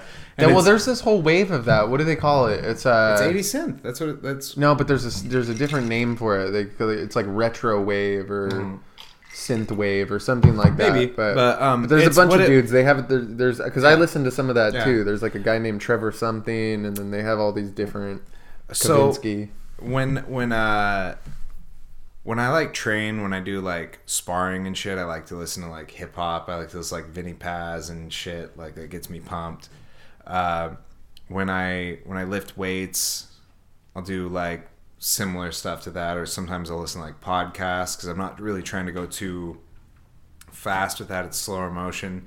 But when I'm running and shit, I like listening to that 80s synth stuff because it makes me feel like I'm in a John Cusack movie. I'm like, I can do it.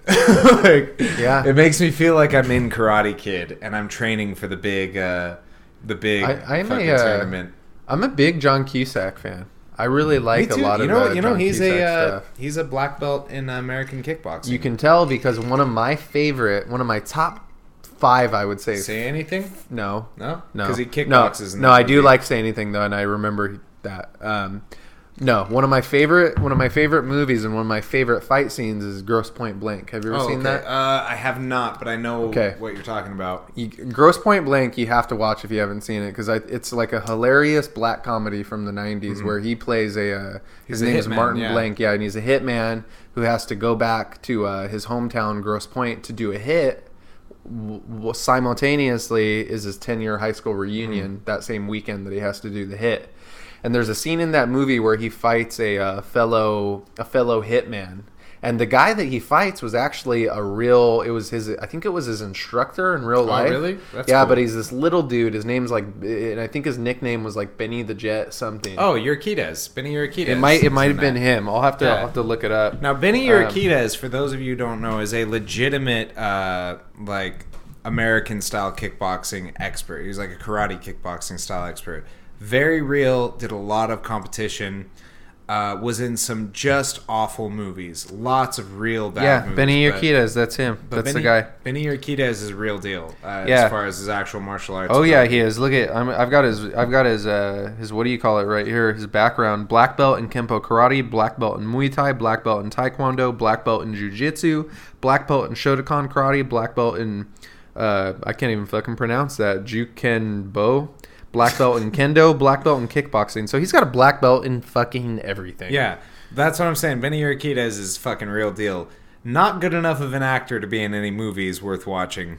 But, Yeah. uh, But he's good in this movie Yeah. because they didn't give him any dialogue. He played a foreigner. yeah, Um, perfect, dude. And his fucking record, holy shit! How did I not know this? I didn't know his. I don't know his record either. This so guy's about to hear some record is 49 wins, 35 by knockout, two losses, one draw, two no contest. that's some so shit. he's got man. yeah. a fucking majorly professional record. yeah excellent record. That's crazy. Well, what is his record in? Is that in American kickboxing? Is that in, uh, Uh, in Kempo Karate? Is that his. Muay Thai record? This is Uh, all in WKA.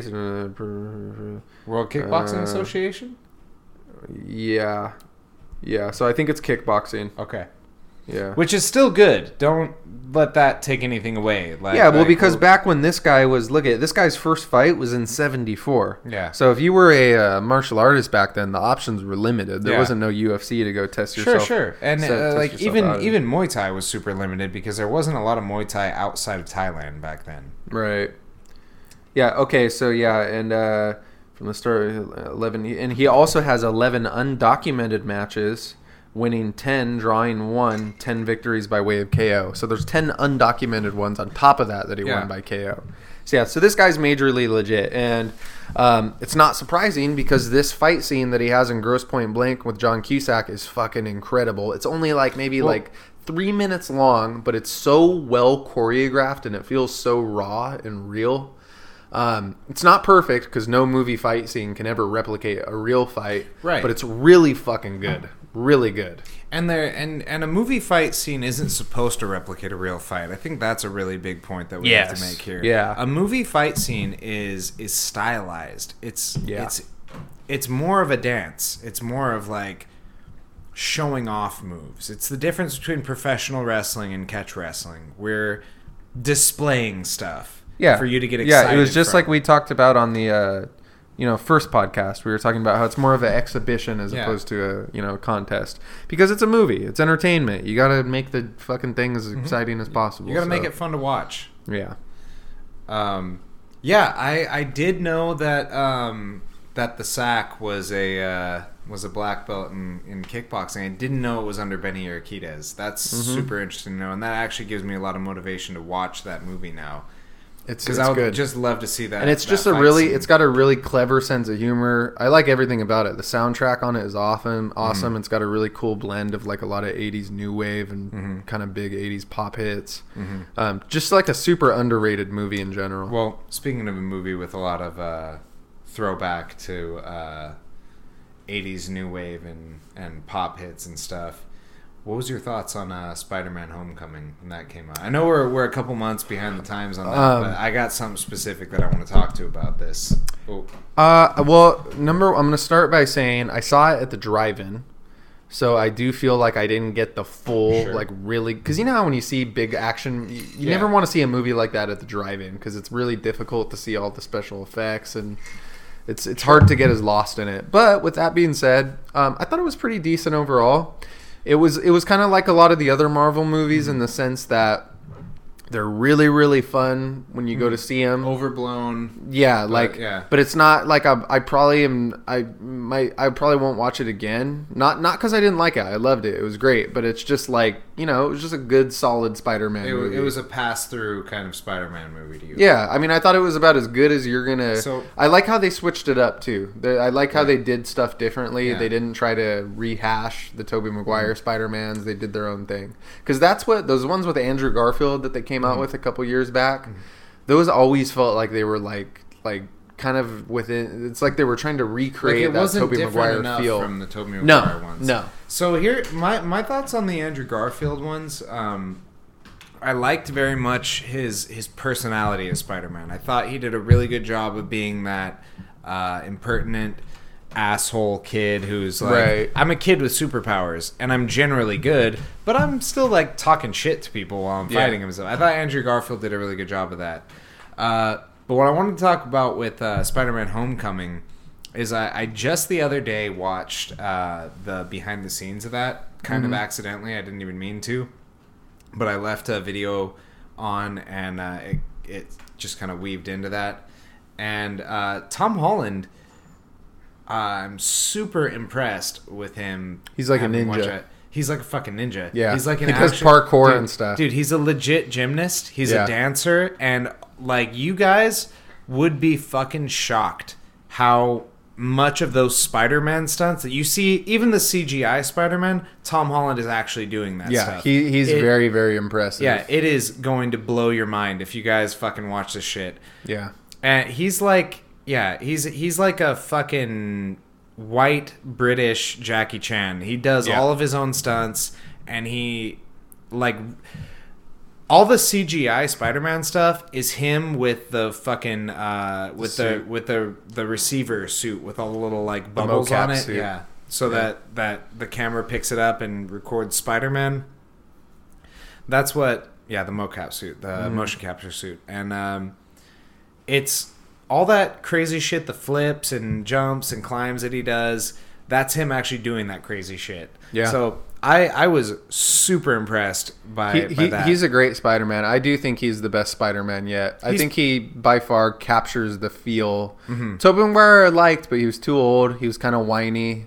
I thought Tobey Maguire was too whiny. I didn't. Yeah. I didn't. I didn't connect Tobey Maguire. Andrew I didn't- Garfield. Now Andrew Garfield, I think was too cool.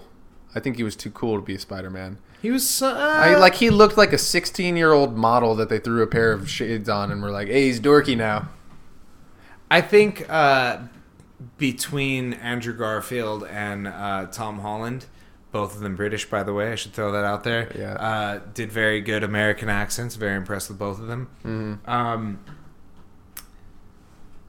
Tom Holland hits it more on the head. Tom Holland Yeah. hits more of a. Uh, Well, he feels young. yeah. I mean, he feels like he's even though he's like 22 Yeah. or something. the way he does the voice, everything about his character. I think he fucking hits the Peter Parker character on the head Yeah. more. Um, I thought Andrew- Michael Keaton was really good. fucking Michael Keaton laid killed it. dick. That I, he I, I love Michael Keaton too. I'm- I'm I mean, who doesn't? If you grew if you grew up in the '90s, you love Michael Did Keaton know his because you probably love Batman. Did you know his real name is Michael Douglas? No way, really? Holy shit! I just That's found crazy. this out the other day. So um, he goes to uh, he goes to Melissa's friend's work. Mm-hmm. Uh, my sister Melissa, her, her friend, uh, is a restaurant in Ventura, and um, Michael Keaton's a regular there. Mm-hmm. And uh, he goes by the name Doug because his real name is Michael Douglas. Wow. So you think he just like got famous and was like, "Fuck, I can't be Michael Douglas. We've No. already got one of no, those." no. His agent from the get go, his agent was like, "Dude, you're changing your name. This ain't happening. You know who Michael Douglas. You know who is. Michael Douglas is? crazy bastard. No, Fucking- they made him change that right That- away. they're a franchise, the Douglases. Yeah. Kirk and Michael? you don't Um, got a chance. It's all fine. I'll be a Keaton. Why not? But he was fucking incredible in that. He's always Amazing. good though. I I've love been- Michael Keaton. I've been a major fan of uh, Michael Keaton my entire life. He's my favorite Bruce Wayne. I, I Yeah. to this day still my favorite. Not my favorite Batman. My favorite Bruce, Bruce Wayne. Wayne. I don't think anyone has ever embodied the Bruce Wayne character better than Michael Keaton. I agree. Uh, he has that cool but still funny kind of like rich guy eccentric attitude.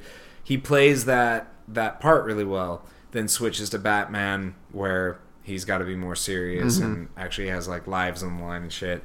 Uh, I think the only real slip up in, in Michael Keaton's career was White Noise. Can you think of another one? I No, uh, yeah, it's it's. I mean, I'm sure if you went down and you really tried to break it down, there would be others. But yeah, I remember White Noise. It wasn't that great.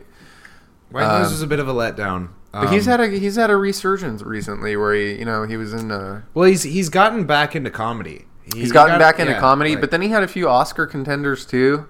Like he was in uh, Spotlight and he was in dude. I fucking Dude, loved Bird- him in Birdman. Birdman was the movie of the year easily, maybe the Yeah. movie of the decade. No, I, love, dude. it's funny too because I went to go see that with Ariana, and she thought it was okay. I was Yeah, like, well, I was fucking blown away with it. I was I was fucking shattered by yeah, Birdman because I, you felt like you were watching Michael Keaton's life. Like Yeah, he- that's what it was. It was perfect. yeah, and it then was like like, that the- movie was like made for him. Birdman was Batman. and the energy like there was a lot of good things about birdman number one if it was made it felt like it was made for michael keaton number two the way you it don't was, come on my stage and get a massive erection unless I tell you Yeah, to. yeah. the way Thought it was, massive? shot how the camera like frenetically like fucking follows everybody Oh, absolutely. um, It was Edward so Norton real. It was is- so alive. Edward Norton is fucking hilarious in it as his character. Like Edward everybody Norton- gave Edward- great performances. Yeah, everybody kind of in a way played themselves who they Yeah. are in, in in respect to the other characters.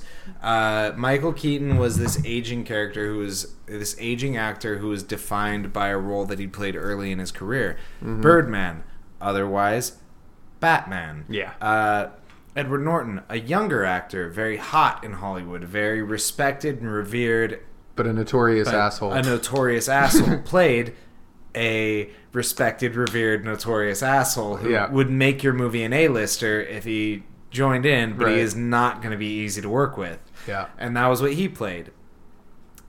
And uh, Zach Galifianakis was uh, the agent. yeah.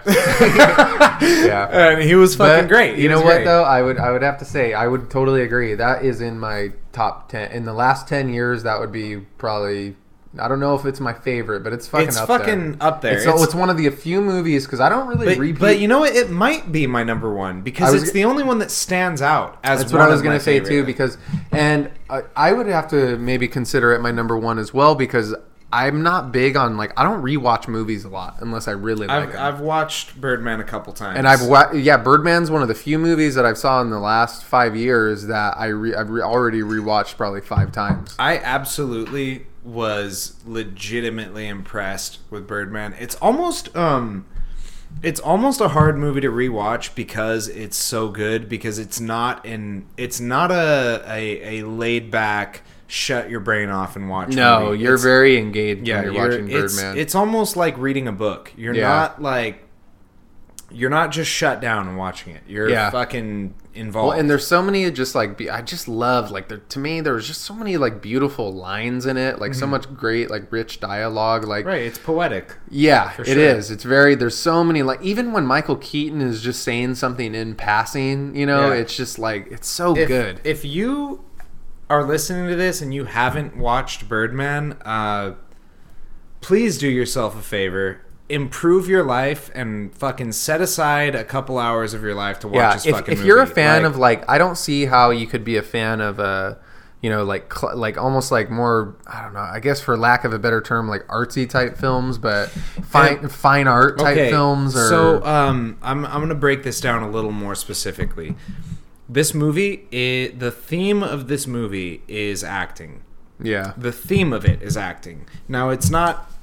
It, it, the story is based around a performance, um, and every every scene is dramatized by the monologues. It's all all of these actors in this movie get a chance to really show off their monologuing ability to to to jump out and and throw a scene at you. And then there's even like there there's clear cut lines between monologues and dialogues. When when a scene breaks out where two characters are conflicting, you can see it when it starts up. Like uh the uh like the back and forth between Edward Norton and uh, and Michael Keaton Mm-hmm. when he does the, the one that I just fucking yelled out about the fucking getting a massive erection on stage. Yeah, Uh, but they even break that into little sub monologues. But it's all about the acting. It's and everybody manages to do such a good job of acting just the right amount, where they're not overacting and they're not acting poorly. Yeah. Uh, if you enjoy movies, if you have any interest at all in the production process of movies or theater, th- I mean, because they're working on a theater project, but it is on a movie. Um, if you have any interest in the production process of a movie or a theater project, this movie will have a lot to offer you. But even if you just like fucking comedy, it's a really goddamn funny movie. Yeah. It is. Very much so. Very smart comedy. Very smart comedy. Uh, you know what else is a really smart comedy Mm-hmm. that I've been watching lately? I'm very into. Have you uh, gotten a chance to check out Silicon Valley? No, I you know I actually I watched the first episode of it way back like years ago when it first came out, and I liked it. It was good. Um, I don't know why I just never followed up on it, but um, I've heard a lot of good things about it though. So all I can say is, uh, whenever I talk about smart comedies, people a lot of the time want to jump in with um, Big Bang Theory, and uh, the problem with Big Bang Theory as a smart comedy is that it isn't fucking funny at all, and uh, Yeah, it's I- impossible to watch. So. Go to, ahead. to me, please. Uh, sitcoms are just like so antiquated. Like I can't get into a sitcom Right. nowadays. Not at all. Um, but I recently started watching uh, Silicon Valley, and as a person who is moderately into tech, I'm I'm I, I do I do some some tech stuff on as a hobbyist. I do a little bit of stuff in school. I know I know a good amount of lingo as a tech person, and this show they had absolutely uh, they had actual software engineer consultants on this show making sure that they were using the proper language and they were talking about the right things like it is a super fucking smart show and with uh, TJ Miller and uh, Kumail Nanjiani, like fucking hilarious people on the show. And the other guys, I don't even fucking know their names, but they fucking make me laugh my asshole off. And uh, um, it's uh, it's a Mike Judge film, you know. Uh, Yeah, yeah, yeah. Mike Mike course, Judge Beavis show, fucking uh, King of the Hill. Yeah. Uh, same creator as King of the Hill. If you guys like King of the Hill, I'm sure you'll fucking get into this. It's not a similar type of comedy to King of the Hill, but there are connections. It's almost kind of like an opposite of King of the Hill. It's very different. It's very different from King of the Hill. But Yeah. like, honestly, uh, my brother, I don't even think he knows how to turn a computer on, but he loves this fucking show. He's watched every episode of. He's all fucking caught up. Uh, and and on the on the opposite side of that, uh, from him, I'm a fucking like tech hobbyist, and I fucking I'm I'm obsessed with it. So like, uh, I would give Silicon Valley a shot if you guys if you guys got time. It's super fucking funny. Yeah, no, I'll definitely check that out. I um, like I said, I watched the first episode way, way back when, Hmm. but I just haven't, I haven't followed through on it. T.J. Miller just kills me in everything. Yeah, he's he's consistently really, Yeah. really good. He was uh I the first thing I remember him from was uh She's Out of My League, how he had a Hall and Oates cover Yeah, band. That yeah, was the, the, fucking Hall and Oates, funniest and then every time they would suggest playing a different song, he'd be like, "No, Hall and Oates." we do Hall and Oates do Hall songs. and Oates. We're a Hall and Oates cover band. it was so great. Yeah, he does a lot of voice acting. T.J. Miller, he's got a very distinctive, Mm-hmm. He does. Uh, Uh, he was distinctive sound. he was one of the guys on uh, How to Train Your Dragon. Yes, I remember that. Uh, speaking of animated things, um, or rather unanimated things, have you gotten a chance to see the Netflix Full Metal Alchemist non-animated movie? No, um, I have not. Well, let me give you my thoughts on it. now I want to preface this by saying I wasn't even I wasn't really into the uh, the original Full Metal Alchemist anime. Okay, did you watch Full Metal Alchemist or Full Metal Alchemist Brotherhood? No, it was the original one. The it was original it was way back. Like Okay. yeah, So the the anime that I watched was Brotherhood, Mm-hmm. uh, and the Full Metal Alchemist movie on Netflix was not. Uh, it was it was based on Brotherhood. Mm-hmm. So um, don't have a ton of stuff to say about it. To be honest, I I watched it. Uh, there's they do a really good job of sticking to the story. Um, they do a very good job of sticking to the story, except for they they cut out some characters like uh, the the big white guy with the little fucking uh, curl on his the little blonde curl on his forehead who does uh, the stone magic, Right. and he's like in love with the two main characters. He was like um, kind of insinuationally gay. like Wait a were- minute. I'm looking at pictures from it, and they do. Well, they looks like they're very faithful to the uh, character very design. very very faithful and you know what else was really impressive about it was it was extremely good graphics the graphics were fucking do, yeah. very pristine What's What's very odd to me though. Okay, so they casted. Um, they've got a, uh, a Asian dude playing the the Edward character, right? yes It's funny to me when these movies come out and people get all outraged. Like when Ghost in the Shell came out and they Mm-hmm. casted Scarlett Johansson, they get all outraged. Well, why couldn't you cast an Asian actress in that part?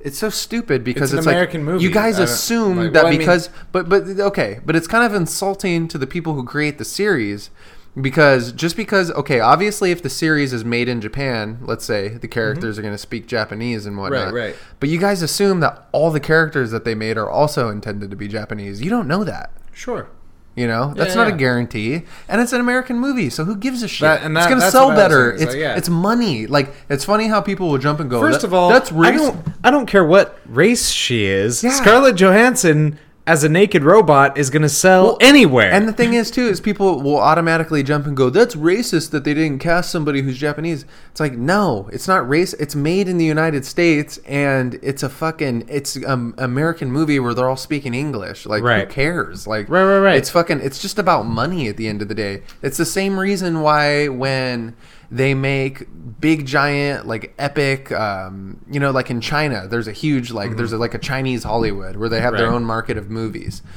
And they'll do these big giant epics. Which which is also something that they touch on in um Well- in Silicon well, Valley here's when the this thing guy that's is like- this guy's stealing all these uh this Chinese guy is stealing all these fucking uh, American programs like Facebook and and Google and he has them as like Chinese Facebook, Chinese Google. well and Like, here's the thing that's ironic too is there was a movie that just came out and i can't remember what it was called but it was like the biggest selling movie ever in china. It was the highest grossing movie in china. And it was like some like samurai type battle movie. I don't remember what it was what it was called. Um, but they had a white american dude starring in the main role 47 Ronin. was that it No, no. oh okay there were Unless that sold out in fucking uh, China, but that was um that was Keanu Reeves in 47 Ronin. i don't know if it no it wasn't that but but they Which, but they had a by white, the way, I fucking love that movie. It was really disappointing. It was a huge disappointment, but there are reasons for why that is. Don't give up on 47 Ronin, okay? It was a cool movie. well, and so like so with Full Metal Alchemist, for example, the main character's name is like Edward, right? Yeah. Okay, so I think they're supposed to be like um I think they're supposed to be like Victorian English. right. There's so, so Um, the show is based Victorian English, yet because it was made by Japanese people, you assume that they made this character Japanese. It's like so stupid. Now it's like so they can't make they can't make a piece of artwork that was based somewhere else. Now, now Matt is branching off into the racial politics of the show. Now, let me tell you guys Yeah, what let's, I let's bring it back down. Let's bring it back down. Let's no, no, no. I, I really love where you're going with that, but you kind of like once we got there, what I really wanted to point out was the things that I really like about the show, Yeah. not just the movie, but the show and what the movie did well. Um, I like creepy stuff. I like horror movie stuff, and I like uh, I like dark things, but I also like badass fucking superhero shit. So in Full Metal Alchemist, it combines both of those really well. Uh, Full Metal Alchemist is uh, based on the concept of the Philosopher's Stone, and they're seeking the Philosopher's Stone to restore their their dead mother and uh, and the main character Edward's brother who didn't die but he lost he his spirit wasn't killed but he lost his body to like the ethereal world when they tried to transmute their mother out of uh, materials in the beginning so very creepy shit happened in that. Very dark stuff, uh, where involving spirits and demons. Um, and throughout the entirety of the show, there's this underlying theme of uh, of these sort of evil schemes, these dark schemes that happen based on these uh, these demon esque characters called homunculi, and the homunculi are like people who can't die that have special gifted powers based on the fact that they were created in, in an unnatural way through through alchemy, which alchemy in this series is tantamount to magic. Um, and uh, the magic is limited in the sense that you can't create without the prior existence of something. Like eh, there's a there's a balance to it. There's as much give as there is take one can't make gold out of rock or steel so to speak. I suppose gold would come from rock if it was the right kind of rock but in the movie uh, the movie does a really good job of taking some of my favorite my most iconic scenes uh, of the show which of the of the well, like 67 episodes or something that it was it was quite a few episodes. There there the the iconic scenes were spread out. There there were very dark moments in certain specific areas that uh, that were only secluded to those those points. And um, the movie seemed to hit all my favorite ones. Uh, now that being said, of all the things I liked about it, what I would really say about the movie is that if you're going to watch it very critically, you're going to hate it because the acting, even through the the language and culture barrier, is so bad it's almost unbearable. The acting is you're watching it like in in mild pain from how bad these fucking actors are. It is shocking. um, it's as if what I what I really noticed was it's as if they are um, trying to act as if they are anime characters in the in the animated version of the show, which doesn't work when you're a real flesh and blood human being. It doesn't make sense. No, you have to adjust it. You have to Have you heard? They've been talking about for years now. They've been talking about doing a live action version of Akira and a live action version of Cowboy Bebop. And I remember for the longest time they were rumored to be having uh, Keanu Reeves play Spike Spiegel. God, I was would like man, that. that would be perfect casting. I would fucking love that. I would perfect casting. I, I was about to get really uncomfortable when you were talking about this because Cowboy Bebop is literally like one of my favorite pieces of media of all time, and uh, but I could really see Keanu Reeves doing it because he out because he looks Asian, but he Yeah, isn't. But he isn't. well, he's from like uh, I was really surprised the other day. I saw He's this video. Canadian. He's Canadian, Yeah. but even but he's not Canadian either. What? He was born in like Lebanon.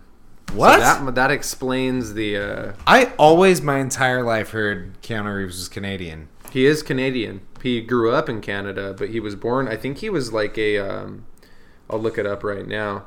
Uh, he. I think he grew up with foster parents in uh in So Canada. What I, want to say. What I have heard is that on top of being a really cool guy, just in general, uh, Keanu Reeves has a really dark life. Like he's his life has been like riddled with misfortune and. Uh, Yeah, people people as well. around him that he that he cares for dying and stuff and like he gives most of his money to charity basically he's like the best celebrity He was born in Beirut, Lebanon- wow But he is Canadian. He's listed as Canadian. Um, he's 53. Jesus Christ, this guy ages good. yeah should we all be so lucky Yeah. So no, okay, and he wasn't adopted. He those are his uh his real parents, but he just happened to be born in. Uh, his father is American, from Hawaii, is of Chinese, English, Irish, Native American, and Portuguese descent. So man, he's like a he's a mix of everything. His grandmother was uh, Chinese and Hawaiian, though, so that explains he's- it. He's got some Asian okay. in him. He is Asian. He's he's what we're all gonna look like in uh, in another thousand years when we're all completely mixed. He is, yeah, He- because he's got everything. Keanu Reeves is the is the gray the gray American. Yeah. Um, fascinating. I I didn't know that. Uh, Did I you hear about Bill and Ted? no. They're gonna do a new Bill and Ted. Keanu Reeves and Alex Winter are both set to return, along with the series creator and original director. What are they gonna do about George Carlin? Um, he's I don't know. I know I know George Carlin's out of the picture. That's Hey, obvious, Look, but it's Bill and Ted. Are they gonna Are they gonna do like the uh, the the Tupac and Michael Jackson thing, where they just recreate him with with graphics, or are they gonna or are they gonna just get some guy who looks kind of like that to play that character? I don't know. Um, I have no clue. But hey, they got Bill and Ted. All right. I'm fucking happy about that. I love it. Can you believe that? That movie's thirty fucking thirty-one years old now. Who gives a shit? I love it. Oh wait, no, it's not thirty-one because it came Hey, out uh, in eighty-nine. an okay, so it's artful- not quite thirty-one. An artful masterpiece like Bill and Ted does not age.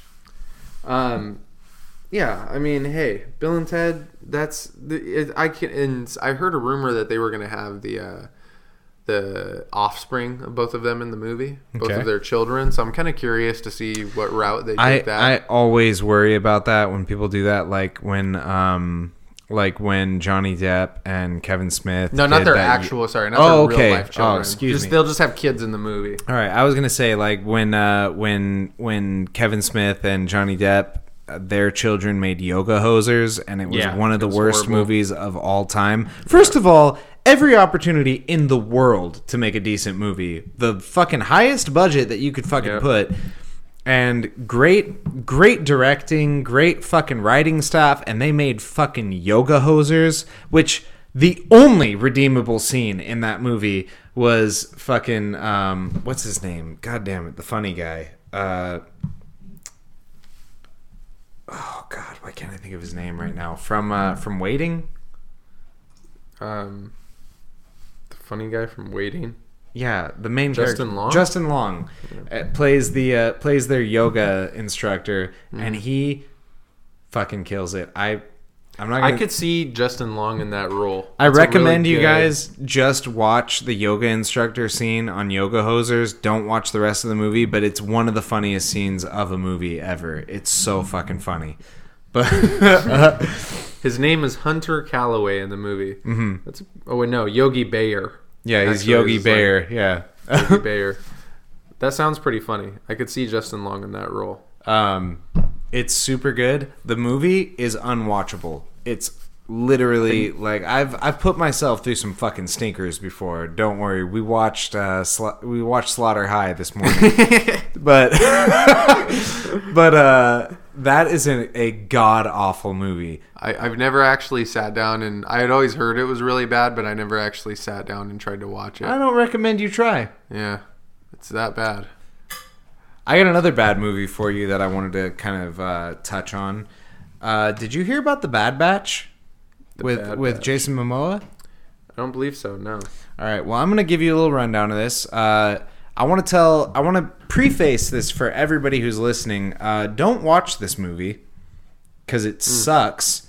But uh, this is a movie that had everything going for it. Everything. All the potential in the world. It was a Mad Max civilization. Also, Keanu Reeves, by the way. Wow, in really? Yeah, It's it's got uh, Jason Momoa Jason and Momoa Reeves. and Keanu Reeves. It's uh Jim Carrey's and Jim it? Carrey. Jim Carrey plays this homeless guy with no lines, uh, and What a waste! Oh, have Jim Carrey in your movie and don't give him lines. No that's like lines. having that's like having Arnold Schwarzenegger in your movie and not having him like punch somebody. yeah, right. Stupid. Exactly. So Jim Carrey has no lines. He has a big disheveled beard and uh, he wears these sunglasses. So he's basically you can't even really recognize him as Jim Carrey. Um, Keanu Reeves is the leader of this uh, sort of faction out in this Mad Max world. So the the opening scene is this really pretty little cute blonde girl gets thrown into um, like the Bad Batch territory, which is like this spot in Texas, which is sort of a escape from New York kind of society where it's like, all right, when you've been deemed unfit for society, we put you here.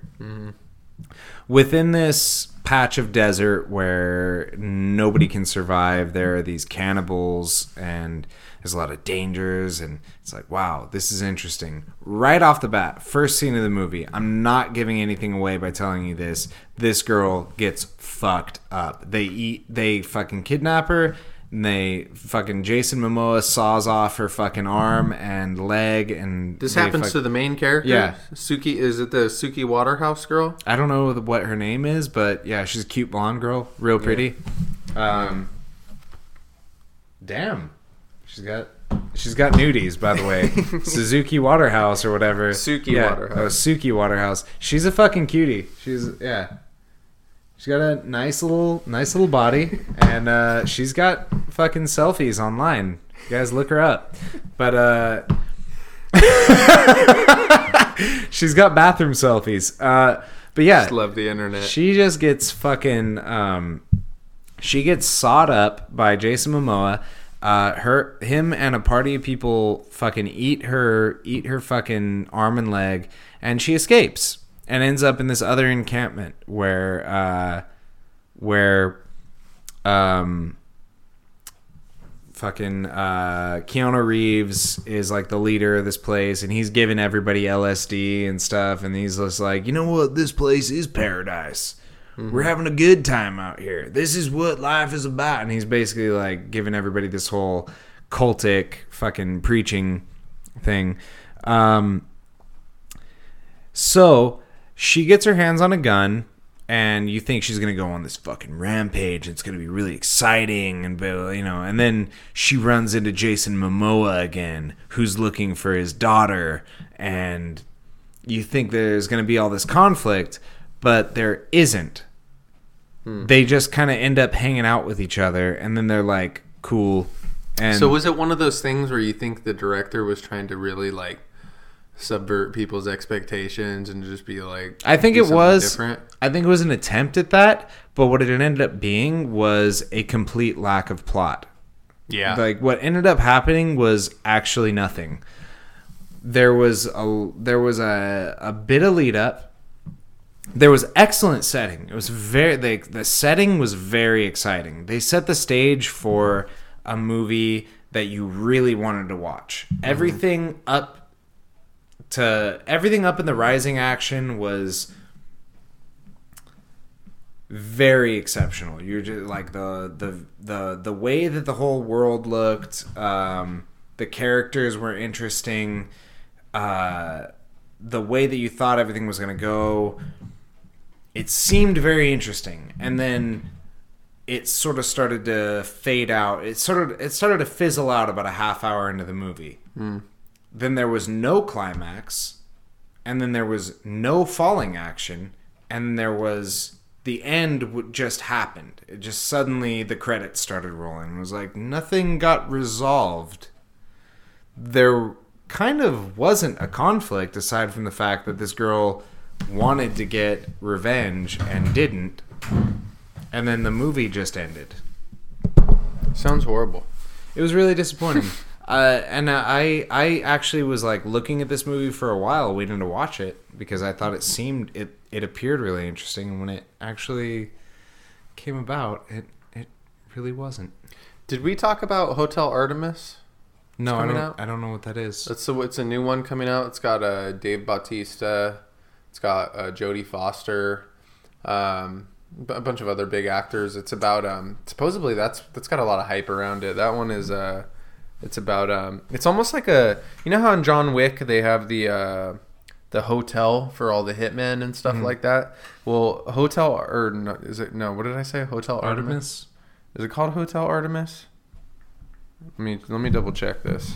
Double check that. I'm gonna refresh my beverage. Yeah. For those of you guys listening to in, somebody out there knows, and they're probably like, "You're a fucking idiot." It's not Hotel Artemis. It's not Hotel Artemis, or it is Hotel Artemis. Argentina. okay, it is Hotel Hotel Artemis. Um, so remember in uh, John Wick how they had the uh, if you guys remember in John Wick, they have like a uh, a hotel for uh, called the Continental for um, all the hitmen and stuff, and it's specifically for hitmen. Hotel Artemis is like it's like a I think it's like a hospital.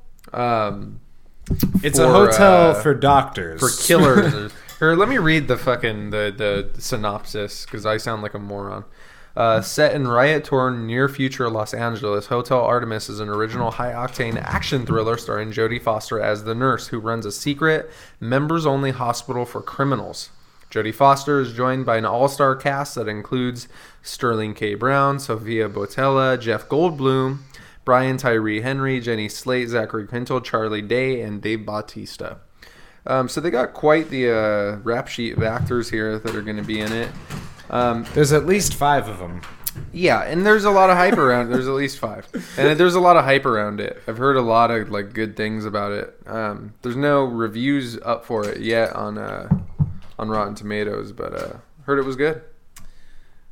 Oh, so what do we know about it? Uh, We just know that it's uh, it's about killers in this uh, Well, exclusive. I- uh, killers in in the sense of hitmen, or killers in the sense of like they're fucking murderers, and this is like a safe haven. It's just it says criminals, so I think it's a mix of both. Okay. Um, but I yeah I know that uh, I first heard it because uh, Dave Bautista was talking about it on an interview, and apparently wherever whatever film festival they debuted it at, it got very high praise, Mm-hmm. and there was a lot of people wanting to pick it up and buy it, and so apparently it's supposed to be good. Now we've talked about this before on the podcast, but I'd, I'd like to reiterate this. At the, like I feel like this is a good point in time. Uh, I like Batista.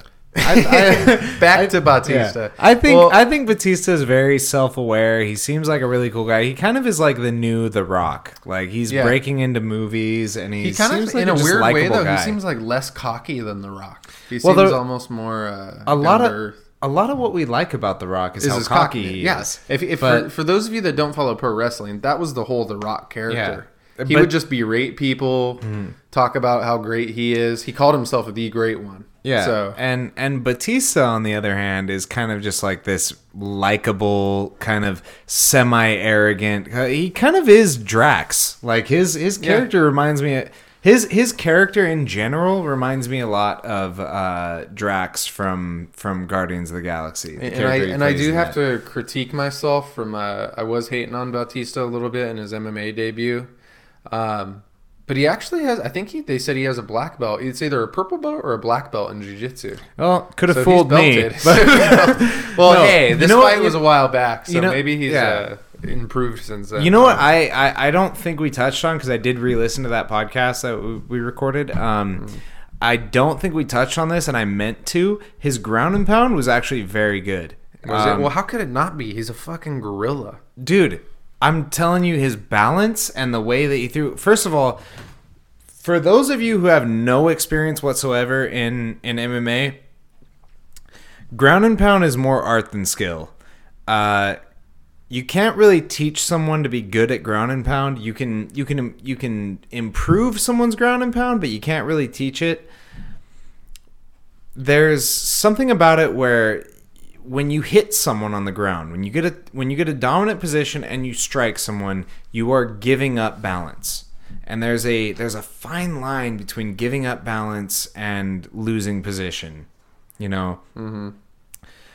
And he did a really good job of throwing wide, hard swings without giving up his position and doing damage from the top. Like I was very impressed with that. I think he did a really good job. And that that was the biggest thing that I was impressed with. He had a really nice inline double to a uh, to an outside single. Got a got a takedown with that.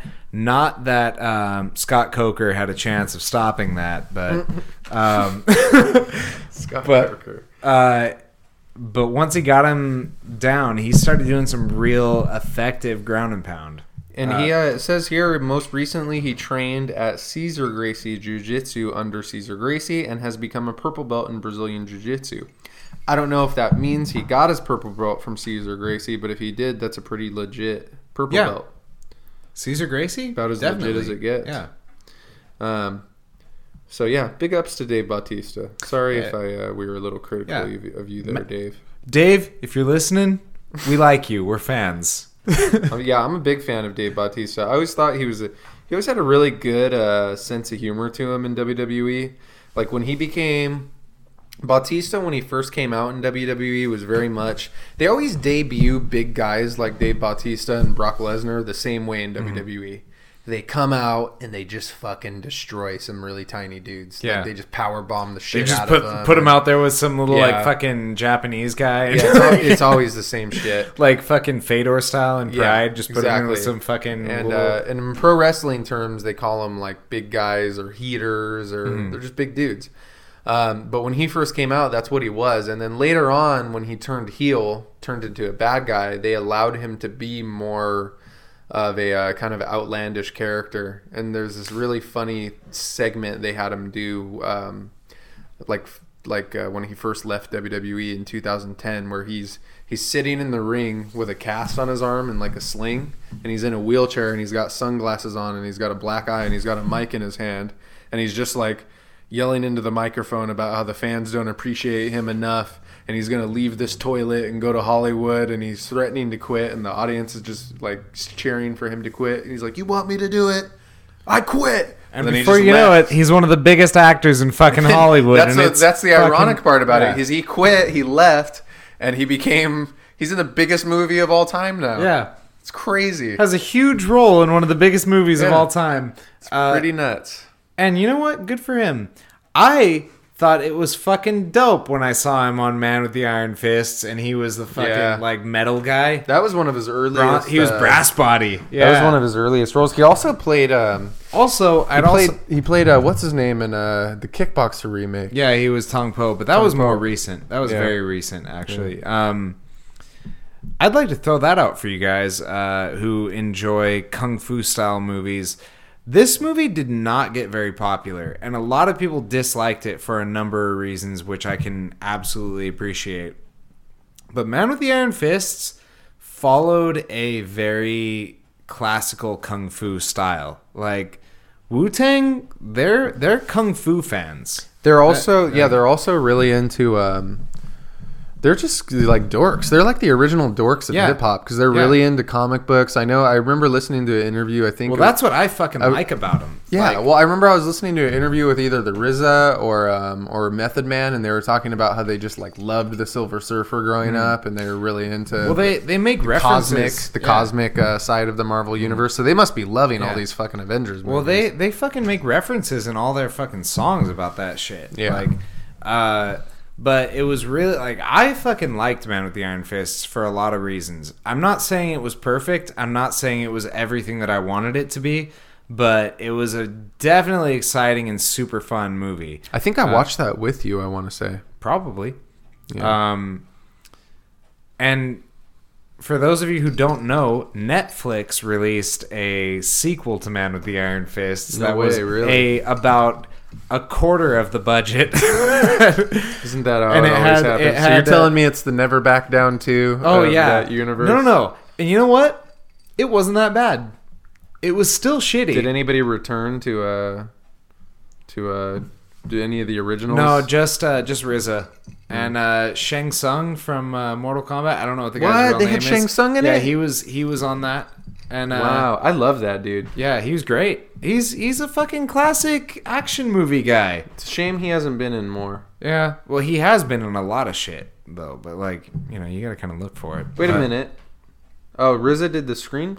Are you sure Yeah. RZA wasn't in the second one? RZA was in the. Oh, you said he one. was. Yeah, Okay, he, he was the main character in the second. That's one. right. Yeah, 'cause it shows He was him there. actually more involved in the second one than he was in the first one. Yeah, this one it says he did the screenplay, story, starring. He didn't direct it direct. wasn't that bad. It was. It really like for how cheap it was. I feel like the uh, the budget didn't match the story. Mm-hmm. Um, the the screenplay, mm, I don't know about all that. Like it was it was it was a little rough on the writing. You could tell like the acting wasn't as bad as the writing was, but uh, it was it was good. I liked I liked the action of it. It was fun to watch. Um, The guy who played uh, Shang Tsung, his name is Cary Hiroyuki Tagawa. That's a that's a bit of a mouthful. That's Yeah. a, that's a full name. Apparently, he's uh, Japanese, United States, and Russian. Huh. Wow. a gentleman of the world. He's an American actor, sports psychologist, martial artist, and stuntman. Wow. It's so interesting. He'd be a great guy to have on the podcast. We should, uh, we reach, should out, reach to out him. to him. Yeah. so interesting. It's so interesting in the amount of shit you could find out just by simply like just googling somebody. Um, in 2013, Tagawa started working with Orthodox Christian actors. Uh, Specifically. He was baptized in 2015 in the Russian Orthodox Joy of All Sorrow Church in Moscow. So apparently, he's uh, quite religious. I want to say He seems like he's a evangelical. he's really into this stuff. Quite interesting. Um, yeah, he should be in more stuff. Yeah, I, I fucking love him. He was dope as Shang Tsung. It's weird that he, usually plays villains. he was the perfect Shang Tsung. How could someone be a better Shang Tsung than he was? Your brother's asshole is mine. How about Robin Shou? Is that his name? Robin Shou, who played Liu Kang. Is that who? I so. I don't know what his fucking name is. I think it's Robin Shou. Sounds good to Um, me. He was great as Liu Kang too. That Uh, whole the, I really the guy from Beverly Hills Ninja, yeah. That's what he's forever gonna be known for. dude. He's the brother on Beverly Hills Ninja. It's fucking great. Yeah, yeah. Robin Sh- Shu or Shao. He's already fifty-seven. That's fucking crazy. Yeah, but he'll never age. He's Asian. No, he looks really good. I, I saw something with him recently, and I was like so shocked at how great he looks. Um, apparently he was in. Uh, Does he Fight- still have an 18 pack? I don't know. I'm gonna Like Google he's a picture got of Robin the most shredded abs ever. Like Robin Shou 2018. Um, Robin Shou abs 2018. hopefully he does. More power to him if he Yeah. I, I fucking hope he does. This is one of my childhood. Doesn't show any pictures with uh, any pictures of his abs now. It's Just well, Yeah. here's one that no, I don't know how recent that is. This guy still looks good though. Still looks like he's uh, he's doing the thing. He's out there uh, making it happen. Good for him. I'm more impressed with his chest than his abs personally. I'm also impressed with his lack of nipple. He seems No, to have no nipple. His his nipple to pec ratio was always There's impressive. zero nip there. He's just like a perfectly sculpted action figure with no nip. Just a weird. little, just a little dash of pink there, just to let you know that he's a human being. There's like nothing. It's like on his under. I'm pretty sure he was taking some growth hormone. Well, it's like um. he's got a little guy. Do you remember? Do you remember uh, Josh Little Big Sanchez? I just saw him not that long ago. Yeah, he. Uh, He was I've in been, our gym not I've been in ago. touch with him. Uh, him lately on like Inst- Instagram and stuff. Like classic Team Terror. Shout out, boom. Uh, but I remember him telling me. I think it was about his brother. He was Mm-hmm. saying like. As buff as he was for how small he was, he was like, "My brother's like twice as strong as me. His nipples point at the ground. it's like if you look true. straight at him, you can't even tell. Once Like- you're, uh, that's funny. I never thought of it that way. Yeah, but once your uh, pecs really start to get developed, your nipples just drop, right? Yeah, they just point straight down because what are you supposed to do? Like where where do your nipples go? When your when your muscles start pushing so far out, your nipples can't stay in front of that forever. No, they got to go somewhere. Well, So so anything else to um, cover here? Yeah, there's a couple a couple things I've seen recently that I just wanted to throw out there. Um, did you catch Batman Ninja yet? The, No, I haven't the- watched it yet. The 3D wrapped anime. I saw the uh, I saw uh, the, uh, the the trailer for it and everything. It looks really really good. I think, but uh, Uh, I've heard okay. it was great. So I was I was concerned about Batman Ninja when I watched the trailer for it because one loved loved it in theory. I thought this looked like a really cool movie, but I really didn't like the animation style. I do not like it when they take anime and they make it kind of 3D. We talked about this before about Yeah, yeah, uh, yeah. about Berserk. It was it was that same type of uh, The- but there has been instances where I do like it. Like um, I like when they did it in the Animatrix. sure. Um, but yeah, generally I agree with you. I don't like it for the most, most of the time. I'm I'm concerned. I don't like it, but uh, I took a couple notes on uh, on Batman Ninja. I thought it was um, first of all awful title. Yeah, yeah, Like, they could have what- came up like, with they- something They, better. could have done a little better than that. even if they just did Ninja Batman. yeah, if they just that put it- sounds better. If they if they reversed the title to Ninja Batman, then that would have been like waves better, but that's okay. Um, At The- least, it, the- at least it's very self-explanatory. It gets to the This is point. Batman You- Ninja. You know what This you're isn't- getting into yeah. when you're watching Batman Ninja. So, uh, pretty cool. So, Grodd, you know, uh, Gorilla Grodd, the psychic super genius Yeah, gorilla, Uh, creates a time. He's a famous machine. Flash villain. Right, but DC villains are interchangeable. So, Yeah. um, he creates a time machine. Basically, takes Batman back in time with uh, his friends and villains and everything, and um, they end up for some reason in Japan when they go back in time. Mm-hmm. Um, something about that that animation style, I just felt like I was watching a cutscene on a video game. That was the thing that just really took me out of it. Is I was waiting for a break where I was going to start playing Batman. You know, mm-hmm. it really felt like that. Um, and now, what they did though that that really that really helped a lot was the background scenes, like the scenery of of the movie was hand drawn. And it had a very classical Japanese style, like with the cherry blossoms and the sunsets and mountain ranges. The very classical Japanese art style. It was very beautiful, very perfect, and um, it really helped with uh, with recapturing your attention. It was very nice to look at. Um, there was there there was a couple interesting things that I I, I I am recounting now as I go over my notes. But there was uh, one point where Batman uh, or where where Bruce Wayne. It, he meets up with Catwoman, who happens to have also been transported back in time, and he goes undercover as a monk. Now, you know, you know how monks sometimes shave the top of their head in a, in a perfect circle that as like Isn't that like mandatory as a monk? right. That's a that's a monk thing. You know, one time I was at Albertsons in Rio Grande and I saw a group of like 12 monks.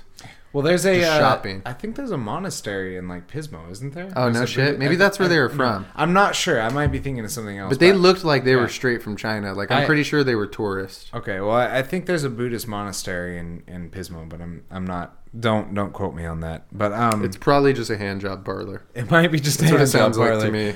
Uh, so It's a Buddhist hand job parlor. So Bruce Wayne has the top of his head shaved, Mm-hmm. but on the top of his head, where where it's shaved, the the monk style uh, head shave, he has a bat symbol for some fucking reason. I can't explain this. I can't make sense out of it. I don't know why that is. For some reason, on his bald spot, there is a full blown symbol. bat symbol filling it in. Um, so you don't like that. That I disapprove of because it doesn't make any sense, especially for the fact that he's trying to blend in.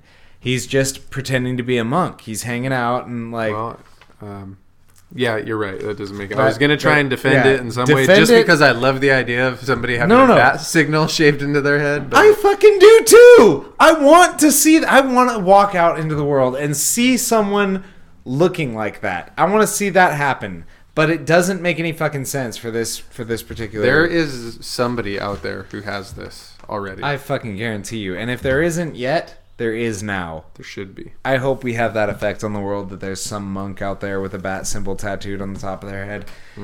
So, um, there is a pretty brutal scene where uh, the Red Hood, uh, Jason Todd. Oh, also, uh, there all all of the Robins are present in this movie. All of them. All of the Robin? All of the Robins. There's um, Do they just play like different Robins? Dick or- Grayson, Jason Todd. Uh, Dick Grayson is there as Nightwing. Jason Todd's there as Red Hood, and then there is Mm-hmm. Red Robin. I don't know who Red Robin is. I've never fucking heard of that. He's a he's a uh, He's he he's a serves burger- burgers. he serves, he serves uh, he has a utility belt full of unlimited French fries. full of uh, full of uh, French fry seasoning. Um, no, I don't know who Red Robin is. I've never fucking heard of Red Robin before. I'm a fucking big Batman fan, and I've never fucking heard of Red Robin. Maybe they made him. and then uh, and then. Damian is there too. And for some reason, Damian is a very normal Robin. He just acts the way you would expect Robin to act. You know, how Damian is sort of characterized by his defiance of. Oh, you know what? I'm sorry. I just googled Red Robin. I have seen this character before. Which one is Red Robin? I don't even know. I don't know any info on him. I just remember I used. To, I had some comics that had him. In He them. just looks like Robin from yeah. here. Well, Like, the I'm- version I seen was this one where he's got the uh, like the mask thing over his face. Okay. But the one Uh, I'm assuming the one they had. That looks a little basic. I, I've never seen that before. I'm I'm still uh, unfamiliar with Red Robin. Um, also, again, you guys, uh, shoot us some comments. Talk some shit about me not knowing who Red Robin is. I'd Yeah. love to hear it. But um, so uh, Damian is very uh, is is very Robin esque. He's very subservient. He's more of like a Dick Grayson style Robin, where he's very just like, okay, Batman, what, what do we do? Like, um, Jason Todd.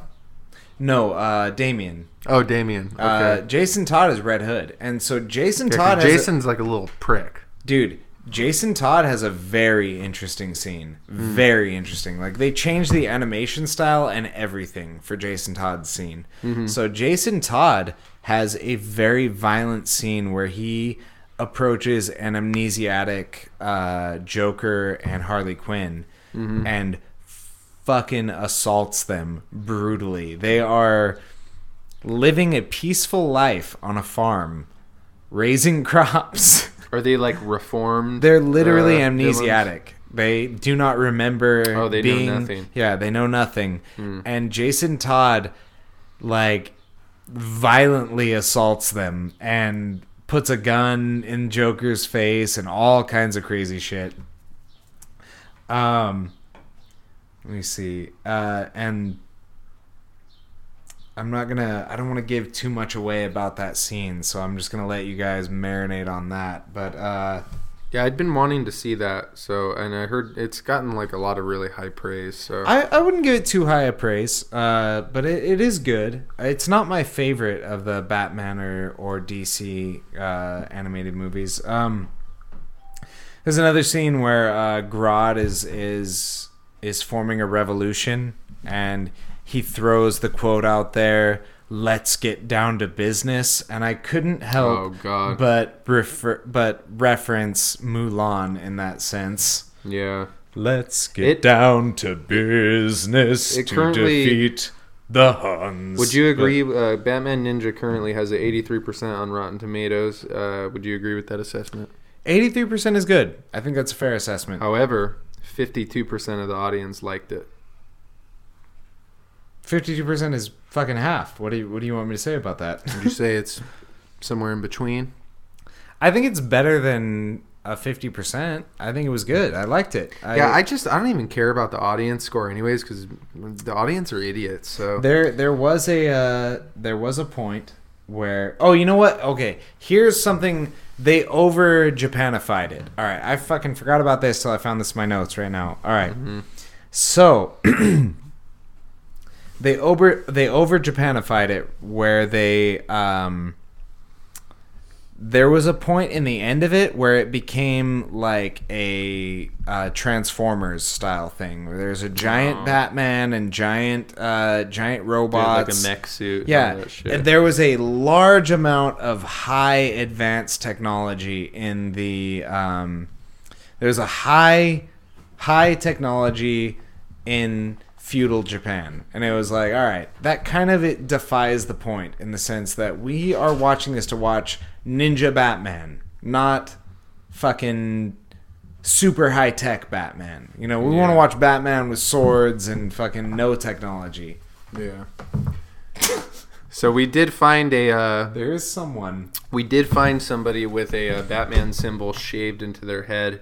Not So- quite what I expected. The, to just to let you guys know, well, yeah, I, I didn't realize how unclearly I explained this. Um, it was it was the monk style perfect circle shaved into his head, Right. and he had a bat symbol tattooed onto his head. Wait, so was the the bat symbol was so as to say that both? Bruce Wayne. separate a tattoo separate from the monk style thing? So the monk shaved head, Mm-hmm. and within the shaved bald portion of his head, there was a tattoo Oh, of the bat okay, symbol. all right. Now I finally get it. I also found a picture of a girl who has the bat symbol tattooed on her boobs. God, And I it's would a smash. Horrible tattoo. Horrible tattoo, but I would smash. um, have you ever seen? Uh, well, this could probably you probably have seen it, but I just watched the other night Harold and Kumar go to Guan- Guantanamo Bay. Have you ever seen that? Awful. Uh, Unbearable. So I watched it for the first time in like ten years the other night. I it wasn't great, but I did find certain parts of it surprisingly funny. Oh no, no, Um, it was funny. It was funny. It was like it's one of those super awful funny things. Yeah, it well what I was really and we touched on this before, but as I was watching it, what I was really surprised by it was like, man, this movie really couldn't be made today. Like it is so un PC in every way possible. I mean, they literally go to Guantanamo Bay and have to escape. And like there's this really there's a scene that just had me dying laughing. And it's uh, where the uh, the the uh, the guard comes in and he tells them they're gonna have to eat a cock meat sandwich.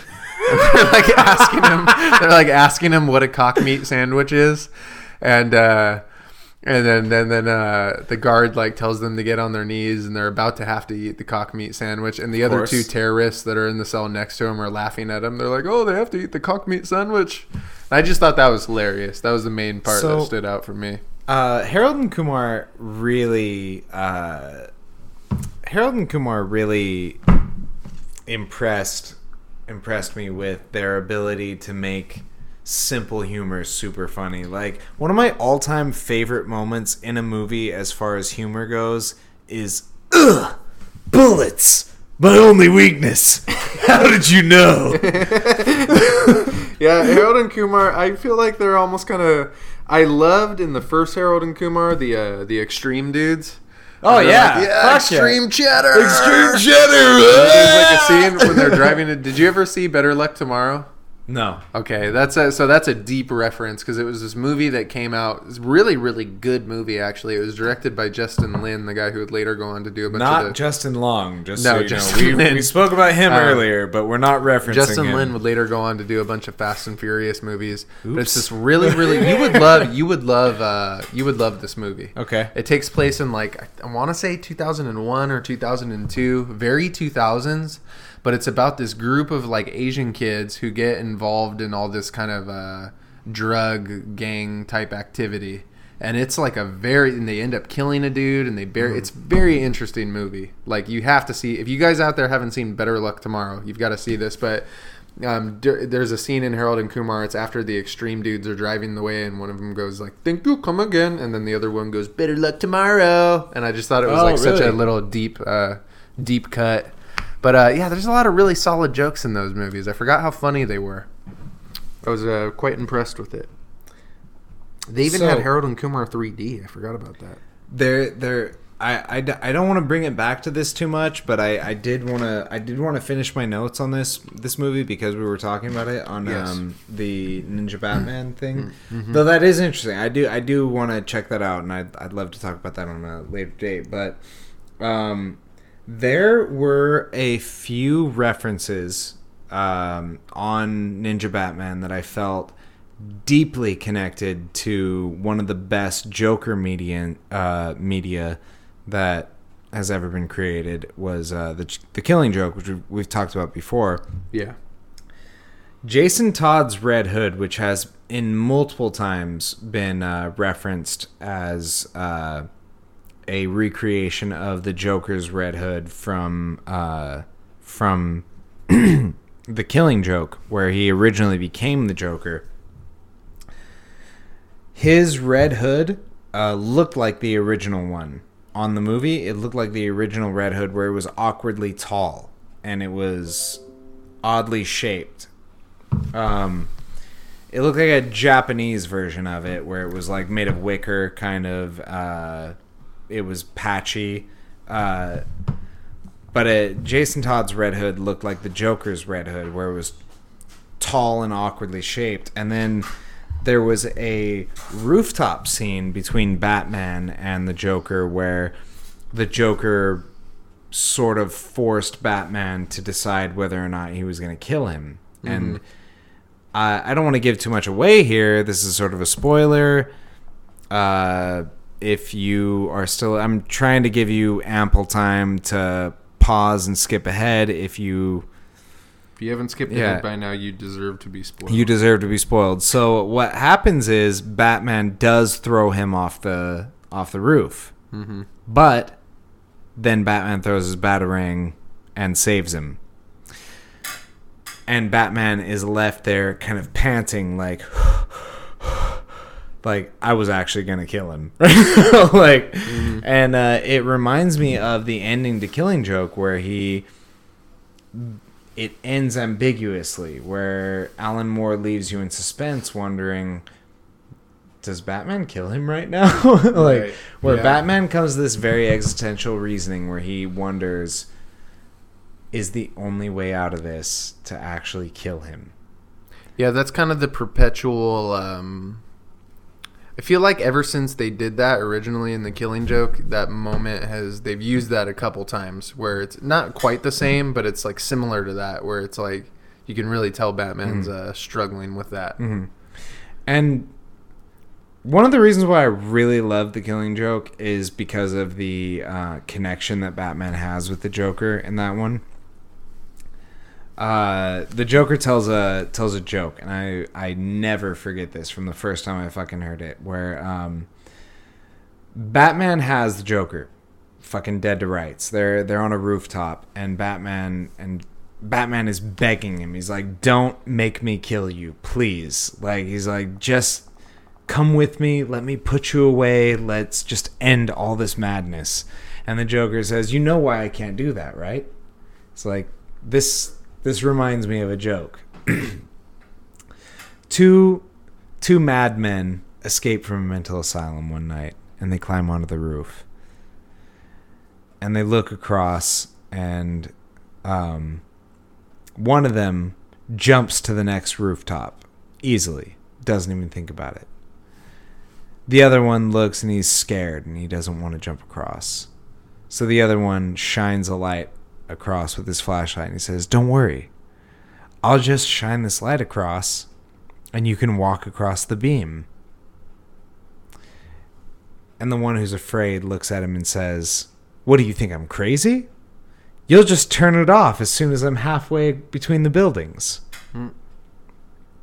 And that is uh, referential to the relationship that the Joker and Batman have with each other. Neither one can trust the other to do what they're supposed to do. The Joker is a is a killer and a madman, and Batman is a fucking crazy person too. They're both insane. Obviously, Batman puts on a fucking bat costume and fights criminals against the law. and um, neither of them can trust the other to the to the uh, extent of falling off of a building. But um, it it's just a it's an interesting reference point for the characters. But anyway, uh, I felt like that was a a an interesting point at the end of that movie.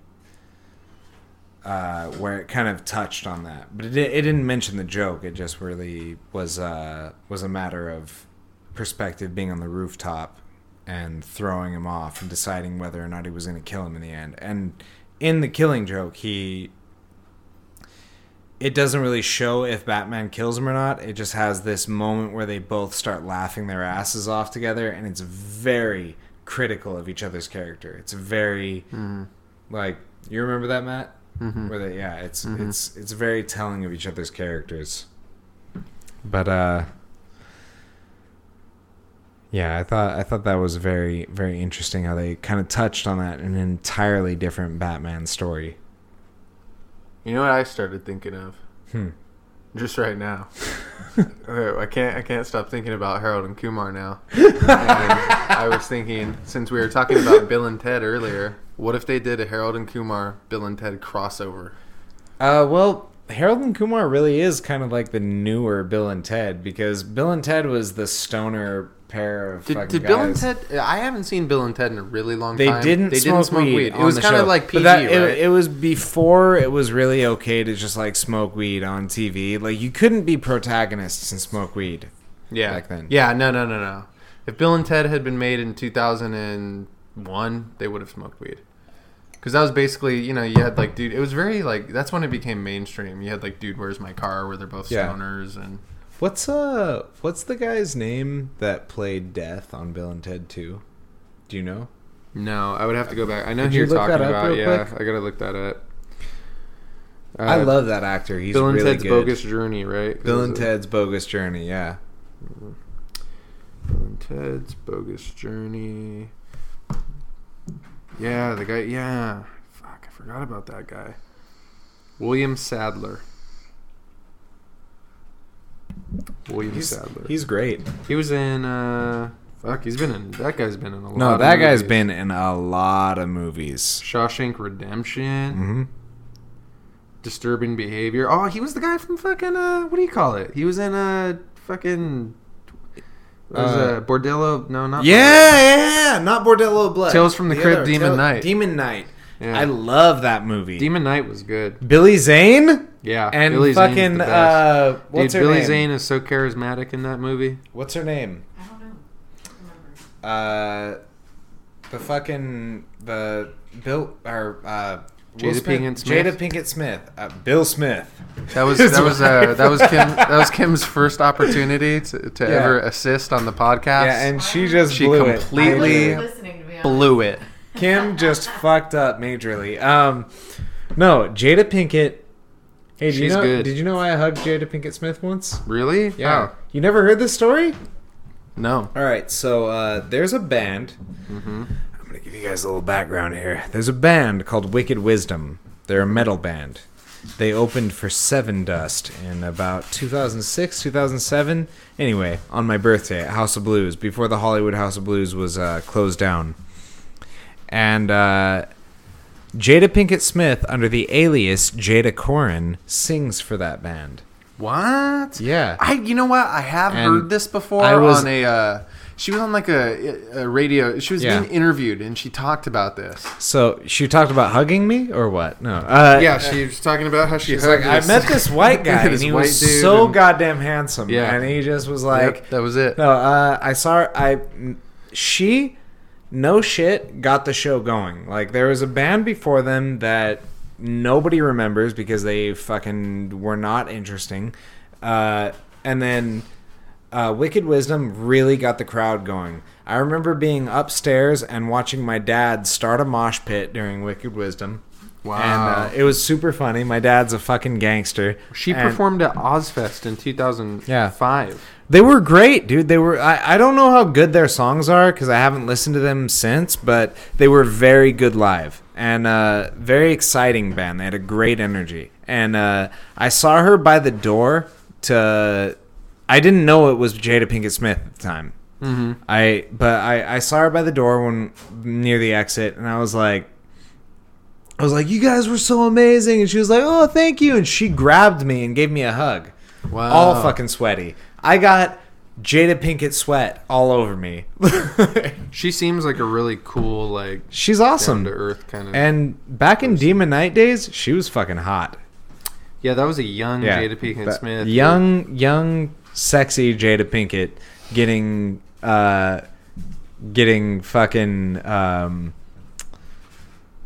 getting what? What would you call it? Like, It was kinda- borderline, uh, kind of erotic. yeah, it was. She That was kind of had being, a very erotic undertone. She was being swooned by Billy Zane. Yeah. that makes sense to me. I don't know. and you know who wouldn't be swooned by Billy Zane? Who wouldn't be swooned by Billy Zane before he did all those awful movies? Dear God. Yeah, yeah, he hasn't had a good track record as of. No, I think he must have fucked someone over in the Illuminati. Like he fucked somebody's wife, and they were like, "You're He only probably- gonna do well, sci-fi original He probably classics." fucked uh, Jada Pinkett Smith on the set of Demon Knight, and Big Willie style was like, not He's all, having it. "Nope, you're did do Titanic you're not after famous that, so- anymore." Yeah. That was after that. That was after that. Okay, all right. Well, I think that is as good a place as any to Yeah. to uh, leap off with. Um, I'm proud of you guys for hanging in. This is our longest podcast yet, This was quite the podcast. How We long went- did we go for? dude. We're almost three and a half hours in. Man, Can we hold it out for four more minutes to make it three three thirty? we could, but I feel like it would just be filler. At this point, at this point, it would really just be extra shit. Take me to the gym and work out. Yeah. yeah. Wrap this up. Matthew, I think we've done it again one more time. I I'm super proud of this podcast. It was really awesome. Uh, ladies and gentlemen, come join me on my Instagram and Facebook page, facebook.com slash bonecatrone and Instagram ampersand bonecatrone. Um, ladies and gentlemen, join me on ML underscore intrinsic resistance on Instagram. Also, Matt Reviews Media on Instagram. And uh, yeah, And uh, for my sister, Kim Loves Rupee on Instagram. You can see all the pictures of her dog, Rupert. he's a yellow. He's a yellow lab golden retriever mix. He's fat and lazy, and he will eat anything you hand to him. He likes uh, treats, bones, And the beach. And the beach. Treats, bones, and the beach. Uh, it has been a blast, you guys. Thanks for joining us today. This was a fucking lot of fun. I fucking love this. All right. Signing out. Matt, last words? Peace out, playa.